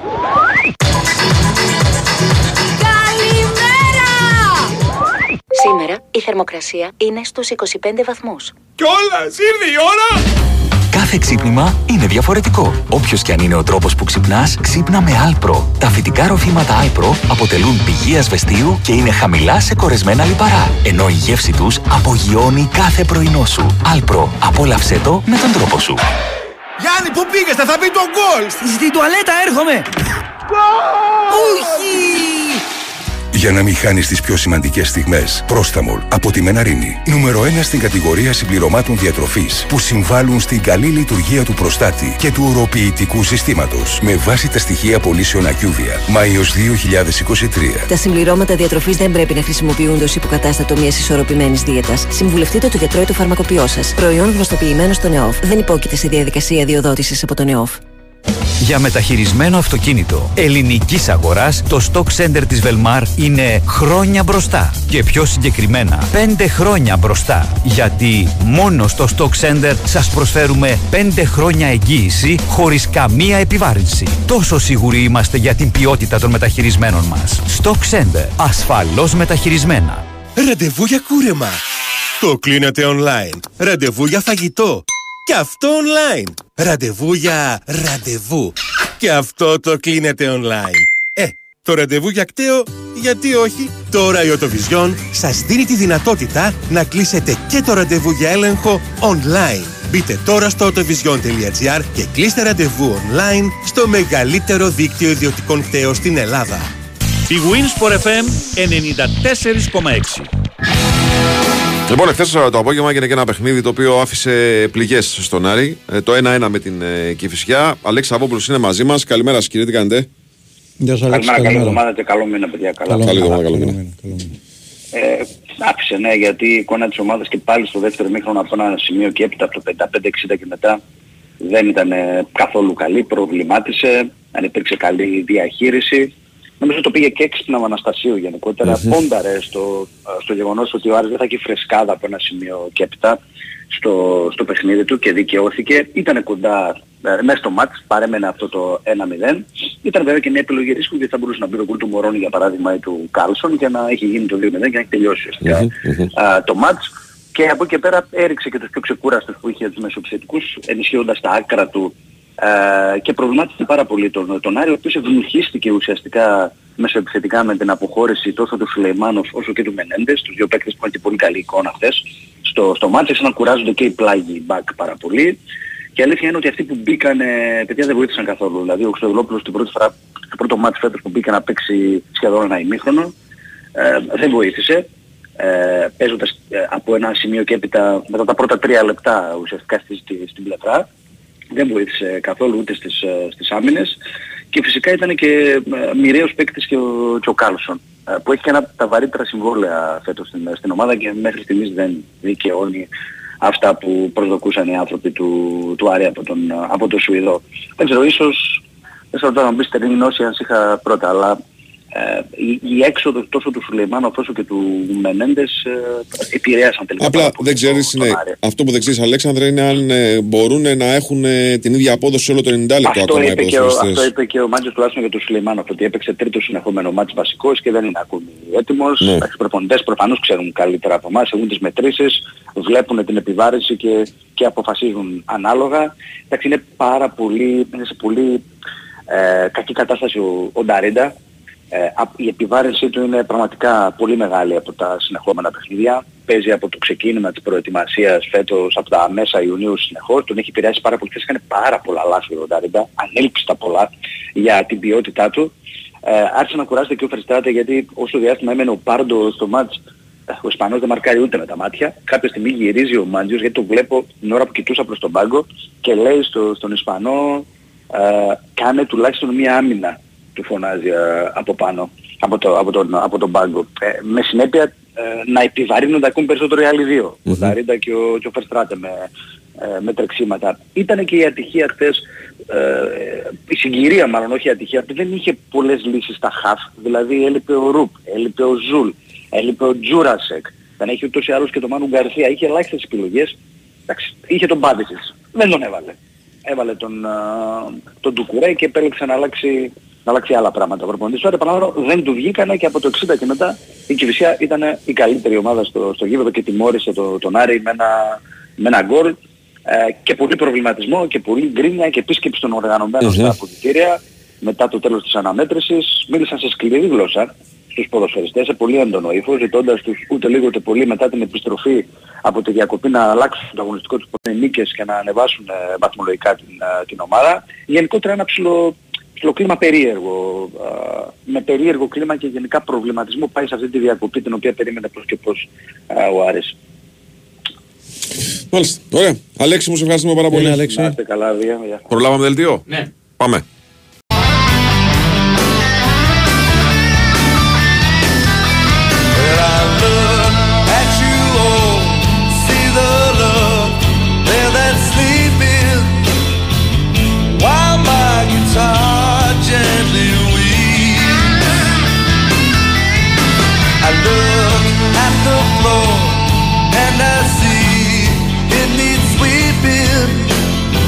But still my guitar gently weeps. Λοιπόν, επιστρέψαμε λίγο μετά τις 11.30 BWIN Sport FM 94,6. Το πρεσάζ μα συνεχίζεται μετά στον Νικολογιάννη. Και βάει Τσούτσικα. Νέο Χρυαζόπουλο στα πλατό. Γιώργος Πετρίδης, Σοφία Θεοδωράκη στην οργάνωση παραγωγής εκπομπής. Πάμε Θεσσαλονίκη να δούμε πόσο ο Πάοκ υποδέχεται το αποτέλεσμα του χθεσινού ντέρμπι. Δημήτρη Τζομπατζόγλου μαζί μας. Καλημέρα κύριε. Καλημέρα Δημήτρη. Γεια σας, καλημέρα. Καλή εβδομάδα. Πώς το υποδέχεται, όπως και να το κάνουμε, όταν είσαι σε αυτό το σημείο, σε ένα τέτοιο εξάποντο παιχνίδι και είσαι έτοιμος να λες ότι κάλυψες κάποια άλλα χαμένα αποτελέσματα και δέχεσαι αυτό το γκολ στην τελευταία στιγμή, εννοείται δεν μπορείς να είσαι ικανοποιημένος. Ε, πολλά πράγματα για ένα ποδοσφαιρικό παιχνίδι. Μια κακή εμφάνιση εννοείται στο πρώτο ημίχρονο. Ε, παρέταξε την, την πιο δοκιμασμένη δεκάδα όπως είπαμε. Αυτοί είναι που έχουν παίξει πιο πολύ. Πόνταρε πολύ στη μετάβαση ο Πάοκ από το πρώτο παιχνίδι, από το πρώτο Ποντα- ημιχρονό. Δεν του ποντάρει βγήκε γενικώς. όμως. Δεν του βγήκε όμως το πρώτο ημιχρονό. Ποντάρει γενικώς στη μετάβαση. Είναι πλέον πιο γρήγορη ομάδα. Και εντός και εκτός έδρας έχει πολλά γκολ στη μετάβαση. Όπως, όπως δέχεται πολλά γκολ από αέρα. Έτσι, και- γιατί είναι πλέον συνεχιζόμενα τα, είναι τα, τα φαινόμενα αυτά συνεχίζονται, έτσι και στη μετάβαση του είναι πάρα πολύ καλός. Αλλά χθες δεν μπορούσε να κρατήσει μπάλα, δεν... και ήταν τόσο εύκολος ο τρόπος που ο Παναθηναϊκός δημιουργούσε στα μεσοδιαστήματα. Ήταν τόσες μεγάλες οι αποστάσεις που επαναλαμβάνω αυτό συνέβη με την πιο δοκιμασμένη δεκάδα του ΠΑΟΚ. Αυτή που έχει παίξει πιο πολλά παιχνίδια. Καταλάβαμε στην πορεία γιατί την έβαλε. Και θα το εξηγήσω. Γιατί και στην πορεία αλλαγές των αποκτηθέντων είδαμε τι, τι δημιούργησαν ε, τελικά. Ε, έφερε το 1-1 στο πρώτο εμίχρονο όπως το έφερε με τη μία του ευκαιρία απέναντι στις πολλές του, του Παναθηναϊκού. Αλλά στο δεύτερο νομίζω ότι και ειδικά στο ξεκίνημα είναι πολύ καλός ο ΠΑΟΚ. Είναι πραγματικά καλύτερος του, του Παναθηναϊκού γιατί έχει καθαρές φάσεις ε, και τελικά ε, προηγείται σε εκείνο το, το διάστημα ε, και πρέπει να ξεκινήσει αλλαγές. Δηλαδή τι να πεις ότι δεν πρέπει από το 60 και μετά να ξεκινήσει αλλαγές. Ε, δεν πρέπει να βάλει τον Σπότοφ, τον Μεϊτέ με, με χαφ που κουράζονται. Ε, δεν του βγήκαν. Φυσικά δεν του βγήκαν. Όχι ότι πιέστηκε πάρα πολύ, όχι ότι τον είχε στα σκηνιά ο Παναθηναϊκός. Το είχε πρόβλημα πάρα σας ποιο πολλά... ήταν για τον Πάοκ χθες; Λέω εγώ στο κομμάτι αυτού του παιχνιδιού που λες εσύ. Ότι ενώ ο Παναθηναϊκός μοιάζει ξεθυμασμένος σε εκείνο Ναι. το χρονικό διάστημα, ξανακλείστηκε ο Πάοκ στην περιοχή Μπράβο. μετά τις αλλαγές. Τουλάχιστον ε, δεν μπορούσε να απειλήσει. Ναι. δεν μπορούσε να φτιάξει. Ε, γιατί ο Σαμάτα συνεχίζει να παίζει για την πάρτη του.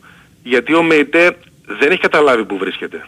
Είναι φανερό ότι δεν έχει καταλάβει που, που βρίσκεται. Γιατί ο Τεσπότοφ, ε, ενώ το ξέρει και προσπαθεί, ήταν φανερό και χθες πως ε- είναι ξένο σώμα, δεν είναι μέσα στη χημεία της ομάδας.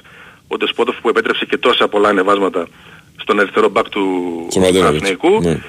Ε, αλλά παρόλα αυτά, όταν φτάνεις τελευταία τελευταία στιγμή, όταν είναι ένα γέμισμα, μια κόντρα, ένα πλάγιο, ένα αυτό, ε, σου μένει η πίκρα και ε, στο τέλος ε, προφανώς δημιουργείται και, και η ένταση, ε, γιατί δεν δικαιολογώ τον Λουτσέσκου, κατανοώ την αντίδραση. Κατανοώ ότι ακόμα και να κέρδιζε πιστεύω θα μιλούσε για ε, μερικές ρητικές αποφάσεις.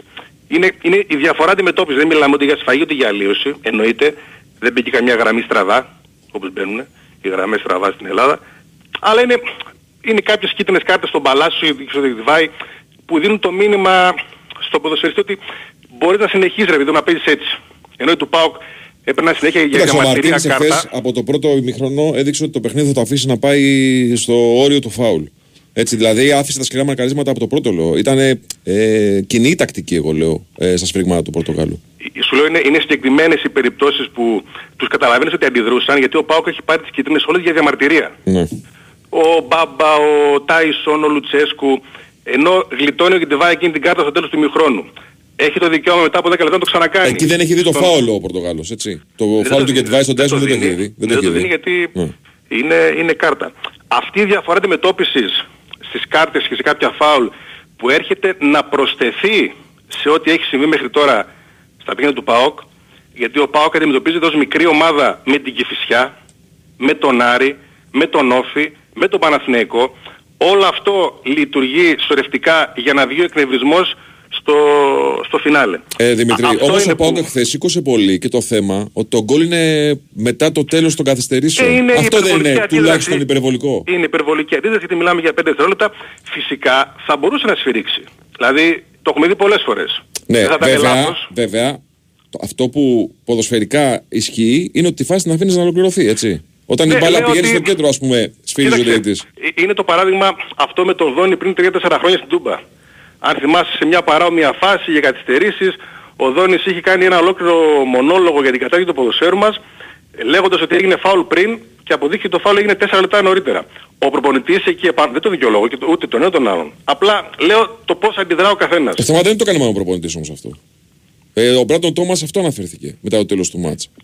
Ε, σου λέω είναι υπερβολικό για τα 5 δευτερόλεπτα. Όλα μαζί όμως, όλα μαζί το ότι χθες ο Παναθηναϊκός είχε μια καλή διαιτησία. Δεν αδικήθηκε, πήρε τα σφυρίγματα της έδρας ε, κτλ. Ε, προχθές η ΑΕΚ, ε, συνέχεια. Και ο ΠΑΟΚ είναι πάντα στην απέναντι πλευρά. Το λέω, δεν είναι θέμα του ελληνικού ποδοσφαίρου, είναι θέμα του ΠΑΟΚ. Ο ΠΑΟΚ πρέπει να προβληματιστεί για το πώς αντιμετωπίζεται σε όλα τα παιχνίδια. Ε, δεν ξέρω αν ο Λουτσέσκου το ίδιο πράγμα θέλει να πει εμέσως, εμέσως, αλλά ε, το πρόβλημα είναι του ΠΑΟΚ. Το πώς δεν έχει και εκείνος επιτέλους μια καλή διαιτησία, ενώ προερχόμαστε μάλιστα και από μια εβδομάδα, όπου μεσοβδόμαδα βλέπουμε να γίνονται τα απίστευτα για τους αντιπάλους του ΠΑΟΚ. Αυτό είναι που δημιουργεί την ένταση και τον εκνευρισμό του προπονητή, που ξέρουμε ναι, ότι αντιδράει, ε, αντιδράει όταν τελειώνει το παιχνίδι, αντιδράει λίγο, λίγο παραπάνω. Α- αυτό εγώ καταλαβαίνω, αυτή είναι η δική μου εξήγηση και χθες πήρε η αντίπαλη ομάδα του ΠΑΟΚ τα σπόρια, αυτά τα λίγα λίγα με τις κάρτες και τα, τα φάουλ, χωρίς φυσικά να μιλάμε για κάποια σφαγή ή για κάποια αλλίωση. Αλλά είναι επαναλαμβανόμενο. Ξανά και ξανά και ξανά ε, και σαφώς πρέπει ο ΠΑΟΚ να σκεφτεί ε, τι γίνεται και πώς πρέπει να ε, το προστατεύσει όλο αυτό το, το σκηνικό που διαμορφώνεται, αν μπορεί, δεν ξέρω τι μπορεί να κάνει, στο, στο Δεν πρωτάθλημα. ξέρω βέβαια αν σε αυτή την κατεύθυνση βοηθάει ο Λουτσέσκος όπως αντιδράει. Δεν το ξέρω αυτό. Τι να σου πω, ε, εδώ είναι το παράξενο. Ε, είναι ο Γιωβάνοβιτς από την άλλη πλευρά. Έτσι είναι ο Γιωβάνοβιτς ο οποίος λέει ότι τα τελευταία δύο χρόνια όσοι έχουν γίνει στο ποδόσφαιρό μας δεν δικαιολογούν διαμαρτυρίες για, το, πα- για, το, για τη διαιτησία, ότι είναι μόνο δικαιολογία να δημιουργούν εντυπώσεις. Είναι σαν ο Γιωβάνοβιτς κάνει κριτική στην ΠΑΕ Παναθηναϊκός. Δηλαδή στο αντιστρέφω. Δηλαδή ο Γιωβάνοβιτς ε, υποστηρίζει και μόνιμα τα υποστηρίζει και έχει στάση μόνιμη. Ε, σου λέει Μα αυτοί που αντιδρούν είναι, είναι κυρίως η ΠΑΕ Παναθηναϊκός. Μία από τις που αντιδρά. Έχει και μια άλλη λογική αυτό που λέει ο Γιωβάνοβιτς. Εγώ έτσι το καταλαβαίνω. Τώρα βέβαια Ότι αυτό δεν είναι. είναι εγώ ποτέ άλλο τους ποδοσφαιριστές μου. Μπράβο. Τους Προ- πρώην. Όχι, όχι, ότι δεν μπορεί για τη δουλειά μου εγώ να ψάχνω να βρω άλλο αλλού. Πρέπει να δω τι γίνεται αγωνιστικά. Ε, πριν από μια εβδομάδα, δύο εβδομάδες, έπαιξε ένα παιχνίδι με την ΑΕΚ ο Γιωβάνοβιτς. Ε, το χάσε το ματ. Υπήρχε μια ξεκάθαρη φάση για την οποία θα μπορούσε να κάνει πολλή κουβέντα. Δεν αναφέρθηκε πουθενά στις δηλώσεις. Γιατί είναι αυτή μια τακτική πάγια. Βεβαίως. Και προφανώς ενοχλείται όταν ακούει κάποιον αντι- συνάδελφό του να κάνει το ίδιο. Ε, το πρόβλημα είναι το εξής ε, για τον Γιωβάνοβιτς. Ότι ο Γιωβάνοβιτς έχει κάποια όρια. Όταν ακούει έναν αντίπαλο προπονητή εδώ και δύο χρόνια να λέει για κλοπή σε κύπελο, όποτε παίζουν το Παναναναϊκό ότι υπάρχει πρόβλημα με τη διαιτησία κλπ. Όχι, Ε, το, κάποιοι- κα- το κάνει συνέχεια. Ε, κάποια δεν, είναι στιγμή- Παναθηναϊκό- δεν είναι ο Παναθηναϊκός το πρόβλημα του Λουτσέσκου. Ε. Δηλαδή, δεν μπορείς να πεις ότι με την ΑΕΚ και τον Ολυμπιακό κάνει δημόσιες σχέσεις Ε, όχι, δεν λέω. και με τον Παναθηναϊκό είναι αντιδραστικός. Ναι, είναι αλλά, αυτός είναι. ναι, αλλά το κάνει συνέχεια όμως όλο και άλλος και κάποια όρια. Σου λέει σήμερα μιλήσουμε με τη διαιτησία. Γιατί έχει μπει στη ένδειξη τύπου Λουτσέσκου. Και λέει ότι δύο χρόνια ο Παναθηναϊκός ευνοείται, ας το δώσει στο πρωτάθλημα. Που έχει να πάρει πρωτάθλημα το 2010 και ο Πάουκ πήρε το Νομίζω δεν ονομάζει 2018. τον Παναθηναϊκό, είπε, είπε γενικώς Ναι, ρε παιδί, για μου, τους εντάξει, αντιπάλους αυτό του, θέλω του να σου ΠΑΟΚ. πω. Πέτρο, δεν βγάζουμε, δεν βγάζουμε άκρη. Δεν Και βγαίνει- δεν επειδή βγαίνει άκρη έχουν αυτό. προηγηθεί όσα έχουν προηγηθεί, ενώ η δική του ομάδα, επαναλαμβάνω, μόνιμα, ακόμα και με την Κηφισιά, σε φάση που επαναλαμβάνουμε, έχουν τιμωρηθεί ο βοηθός, τιμωρήθηκε ο Παπαπέτρου με τον Άρη. Δεν είναι ε, υποκειμενικό, Ναι. αντικειμενικά αδικήθηκε. Τιμωρήθηκε ο Παπαπέτρου με τον Άρη πριν, την, ε, πριν το Ναι. μάτσο όμως ο Πάοκ ακολούθησε μια στάση που εμένα με προβλημάτισε. Όταν ορίστηκε Έλληνας διαιτητής στο μάτσο Πάοκάρης, δεν έκανε το παραμικρό, δεν είπε κουβέντα ο Πάοκ. Δεν λέει δημοσίως, δεν λέει δημοσίως. Είναι αυτή η τακτική γιατί θεωρούν ότι δημοσίως όταν αντιδράσεις ε, δείχνεις αδυναμία. Και, κα- και απλά καλύπτεις τις δικές σου επικοινωνιακές ανάγκες. Καλύπτεις τον κόσμο σου. Αλλά δεν φέρνει αποτέλεσμα. Ξέρουν κάτι. Φυσικά εκ του αποτελέσματος και όπως αντιμετωπίζει το ΠΑΟΚ που παραλαμβάνω ε, δεν έχει τις διαιτησίες των άλλων ε, προφανώς πρέπει να δει τι δεν πάει, τι δεν πάει καλά. Αυτή είναι όλη η εικόνα, αυτή είναι η όλη η Ναι. λογική και, και η ποδοσφαιρική και οι αντιδράσεις. Χάθηκε ευκαιρία όμως, χάθηκε ευκαιρία να καλύψει το χαμένο έδαφος. Ίσως ο Πάοκ όταν τελειώσουν οι αγώνες που υπολείπονται να είναι τέταρτος και να έχει διαφορά από τους άλλους με αυτά τα αποτελέσματα που έχει φέρει. Εντάξει, δεν χάθηκε ο κόσμος, οκ. Έχει πολλά να διορθώσει και πάνω απ' όλα... Έχει μια ζωή και για- κάτι μπροστά ακόμα, ρε, εσύ, Δημήτρη. ναι, ναι. Για μένα πλέον αρχίζει και φωνάζει το πρόβλημα της ενσωμάτωσης των νέων. Ε, πλέον α, περνάει ο χρόνος. Περνάει ο χρόνος και ο Σαμάτα δεν παίζει για την ομάδα. Περνάει ο χρόνος και ο Μεϊτέ είναι αλλού. Περνάει ο χρόνος, δεν έχουμε δει Μάρκος Αντώνιο. Αυτό συνεχίζει να είναι θέμα. Και, και, και μεγαλώνει να δούμε πώς θα το αντιμετωπίσει και πώς θα το λύσει γιατί πλέον δημιουργεί ζήτημα. Δεν είναι κακοί παίχτες, δεν κάνω πρόβλεψη ότι θα, χαλάσουν, θα είναι κακές μεταγραφές. Λέω ότι τώρα, αυτή τη στιγμή, είναι πρόβλημα για τον ε, ΠΑΟΚ. Ο ΠΑΟΚ τα χειρότερα του διαστήματα στο παιχνίδι τα έχει με το ΜΕΙΤΕ στο γήπεδο. Μόνιμα. Μόνιμα, συνέχεια. Αυτό είναι το, το ζήτημα που πρέπει Ωραία. επίσης να τους απασχολήσει. Δημήτρης, ευχαριστούμε πολύ. Έγινε, γεια. Καλή σου μέρα. Λοιπόν, η προσφορά που περίμενε στην STBU είναι εντελώς δωρεάν και χωρίς κατάθεση για όλα τα νέα μέλη. Η προσφορά ισχύει ως τις 8 Οκτωβρίου. Ρυθμιστή σε ΕΠ, συμμετοχή για άτομα άνω των 20 ετών. Παίξει υπεύθυνα όροι και προποθέσει στο bwin.gr. Μικρό, μικρό break. Η Winsport FM 94,6. Ήξερες ότι τα κτίρια εμφανίζουν ως και 70% ενεργειακές απώλειες από τους τοίχου και την ταράτσα; Δώσε τώρα λύση με τα πιστοποιημένα συστήματα εξωτερικής θερμομόνωσης και θερμοϊγρομόνωσης της BioClima. Κρατάνε τη θερμοκρασία του σπιτιού σταθερή, μειώνουν την ενεργειακή κατανάλωση του κτιρίου, άρα και τα έξοδα. Η BioClima παρέχει έμπειρη τεχνική υποστήριξη και υπερκαλύπτει τις απαιτήσεις του προγράμματος Εξοικονομώ. Μη συμβιβαστή. BioClima με την εγγύηση της Craft Paints. Περισσότερες πληροφορίες στο bioclima.gr. Θέλεις οικονομία; Θέλεις μαζούτι. Έως την Τετάρτη, μαλακτικά σου πλην ούλτρα και επιλεγμένα καθαριστικά Άζαξ στη μισή τιμή. Μεγάλες συσκευασίες Dixan σκόνη και υγρό, μόνο 11 και 19. Νεομάτ σκόνη και υγρό, μόνο 5 και 99. Και σιδερόστρα Grandis, μόνο 20 και 90. Μαζούτης. Οικονομικά και ελληνικά. Η Winsport FM 94,6.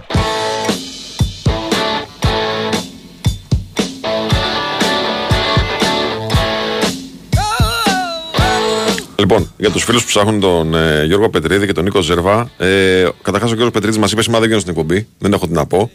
Έτσι. και ο Νίκος Ζερβάς δεν προλάβαμε. Να... δεν, προλα... δεν προλαβαίνουμε, παιδιά, δεν προλαβαίνουμε. Να κάνουμε, είχαμε τον τέρμπι, αλλά μην ανησυχείτε. Θα καθαρίσω με τσόχο να κάνει κουβέντα για τον μπάσκετ. Έτσι, θα καθαρίσω με τσόχο. Λοιπόν, πάμε να δούμε τι έγινε στο εξωτερικό. Εκεί να δεις τι έγινε. Ναι. Εκεί να δεις τι έγινε. Έτσι, το Σάββατο, Εκεί, το απόγευμα. εκεί έχει γίνει το εξής. Έχει δοθεί σωστά. Η, έχεις, δοθεί, έχεις δοθεί σωστά. Η εντολή από το ΒΑΡ.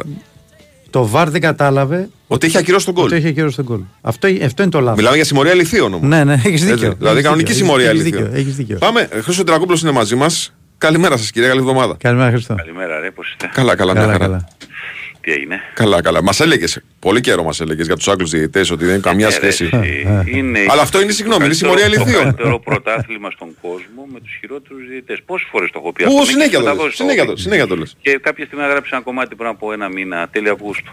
Και έλεγα ότι, οκ, όπως, φε- όπως είναι ο, καλ- ο καλύτερος προπονητής που υπάρχει, ξέρω κι εγώ, ο Ισπανός, που είναι ο Γκουαρντιόλα, ο καλύτερος Γερμανός. Ο, ο άλλος καλύτερος Ισπανός που είναι ο Έμερι, ο καλύτερος ε, ξέρω κι εγώ Ιταλός, ο καλύτερος, αυτοί δεν, πε- πε- πε- αυτοί δεν είναι οι προπονητές, αυτοί δεν είναι οι καλύτεροι ποδοσφαιριστές, όποιοι ποδοσφαιριστές λείπουν κάποιοι από τους καλύτερους του κόσμου, αλλά δεν είναι στην Premier League top γενικά. Ωραία, ας φέρουν και top διαιτητές. Ας φέρουν έναν κα- πολύ καλό Ιταλό, ένα πολύ Να καλό τα. Γερμανό. Ξένοι διαιτητές και στην Αγγλία. Βέβαια. Ε, ναι, να σου πω κάτι. Συγγνώμη δηλαδή, γιατί Ε, είναι κακό. Εδώ πέρα από την Εθνική Αγγλία δώσανε. Δείχνει ένα κοντινό, Χρήστο. Εγώ δεν ακούω τον Άγγλο που περιγράφει το μάτς. Έβλεπα την δική σου μετάδοση. Έτσι. Δείχνει ένα κοντινό το διαιτητή λίγες στιγμές μετά την ακύρωση του γκολ του Ντιάς που προφανώς του έχουν οποίος πει τι έχει συμβεί. κολλήσει. Ναι, ναι, και έχει, και έχει κολλήσει. Και κοιτάει στο υπερπέραν. Ναι, πρόσεξε όμως. Κοιτάει στο υπερπέραν. Πρόσεξε όμως να δεις. Εγώ σου λέω ότι στο ημίχρονο κάποια στιγμή του είπανε, ξέρεις μεγάλε, τα έχουμε κάνει μαντάρα. Βγαίνει λοιπόν αυτός ο τύπος στο δεύτερο ημίχρονο. Εγώ δεν σου λέω να βγει και να ευνοήσει τη Λίβερπουλ. Να βγει και να είναι όμως πολύ προσεκτικός. Και δίνει μια κάρτα την πρώτη στο Ζώτα που έχει μπερδέψει τα πόδια του μόνος του ο αντίπαλός του. Ναι. Δηλαδή δεν είναι τραγικό. Είναι τραγικό. Τραγικό Δηλαδή είναι. ο άνθρωπος, ο άνθρωπος είναι εκτός το... Ο Χούπερ είναι, ε, είχε κάνει μια πολύ καλή διαιτησία στο West Ham Chelsea νομίζω από τρεις εβδομάδες. Και είπα ρε παιδί μου τότε, κοίτα λέω κάποιον που σφυρίζει από την επόμενη εβδομάδα ρε παιδί μου, είχε βέβαια και την πρώτη αγωνιστική ο ίδιος διαιτητής ήταν στο United Wolves. Ε, με πρόβλημα. Λέω μετά τε πέμπτη αγωνιστική πάλι πρόβλημα. Αλλά το, το, το συγκεκριμένο το προθεσινό είναι, ε, είναι, είναι σεμινάριο ε, και είναι η απόδειξη, η μεγάλη απόδειξη, όλοι αυτοί που φωνάζουν το ΒΑΡ, να καταργηθεί το ΒΑΡ, για, για να αφήσουμε αυτούς τους ηλίθιους να παίρνουν αποφάσεις χωρίς Ναι, ναι, ναι. τεχνολογία κιόλας. Ναι, ναι, ναι. Δηλαδή, Ούτε, ούτε να το σκεφτώ δεν θέλω. Ο Ντάριν Ίγκλαντ που ήταν στο ΒΑΡ προχθές και ο Χούπερ να πρέπει να παίρνουν αποφάσεις χωρίς κιόλας ΒΑΡ. Αυτοί τότε τα κατα... δεν υπάρχει περίπτωση να τελειώσει παιχνίδι με αυτούς. Η τεχνολογία είναι υπέροχη. Υπέροχη. Φτάνει να τη χειρίζονται άνθρωποι οι οποίοι είναι έξυπνοι. Εδώ πέρα μιλάμε για τους ηλίθιους που τους δίνεις φεγγάρι και κοιτάνε δάκτυλο. Αυτό είναι, είναι η κλασική περίπτωση αυτή. Τέλος πάντων, προχθές είχαμε κι άλλα. Στο United Crystal Palace ο άλλος δεν έχει δει μια κόκκινη κάρτα που είναι Mars στη Crystal Palace. Είναι 0-0. Δεν ξέρω, μπορεί να ξαναχάσει με τα United, έτσι όπως είναι αυτή τη στιγμή που δεν παίζει καλά. Αλλά δώσ' της την ευκαιρία, σε κάθε ομάδα δηλαδή. Η Liverpool αυτό που κατάφερε προχθές να φτάσει στο 96 το μάτς, με 9 παίχτες και τελευταίο 20 λεπτό να μην έχει γίνει φάση, για μένα της δίνει πάρα πολύ μεγάλη εμπιστοσύνη στον εαυτό της για τη συνέχεια. Δηλαδή η εικόνα η προθεσινή είναι το φαγή στον κόρ στο 97 και γιατί τότε να μην είναι πολύ μεγάλη νίκη, έτσι, πάρα πολύ μεγάλη νίκη, μην το παραβλέπουμε ποιος κέρδισε, άσχετο πώς κέρδισε, κέρδισε πάντως.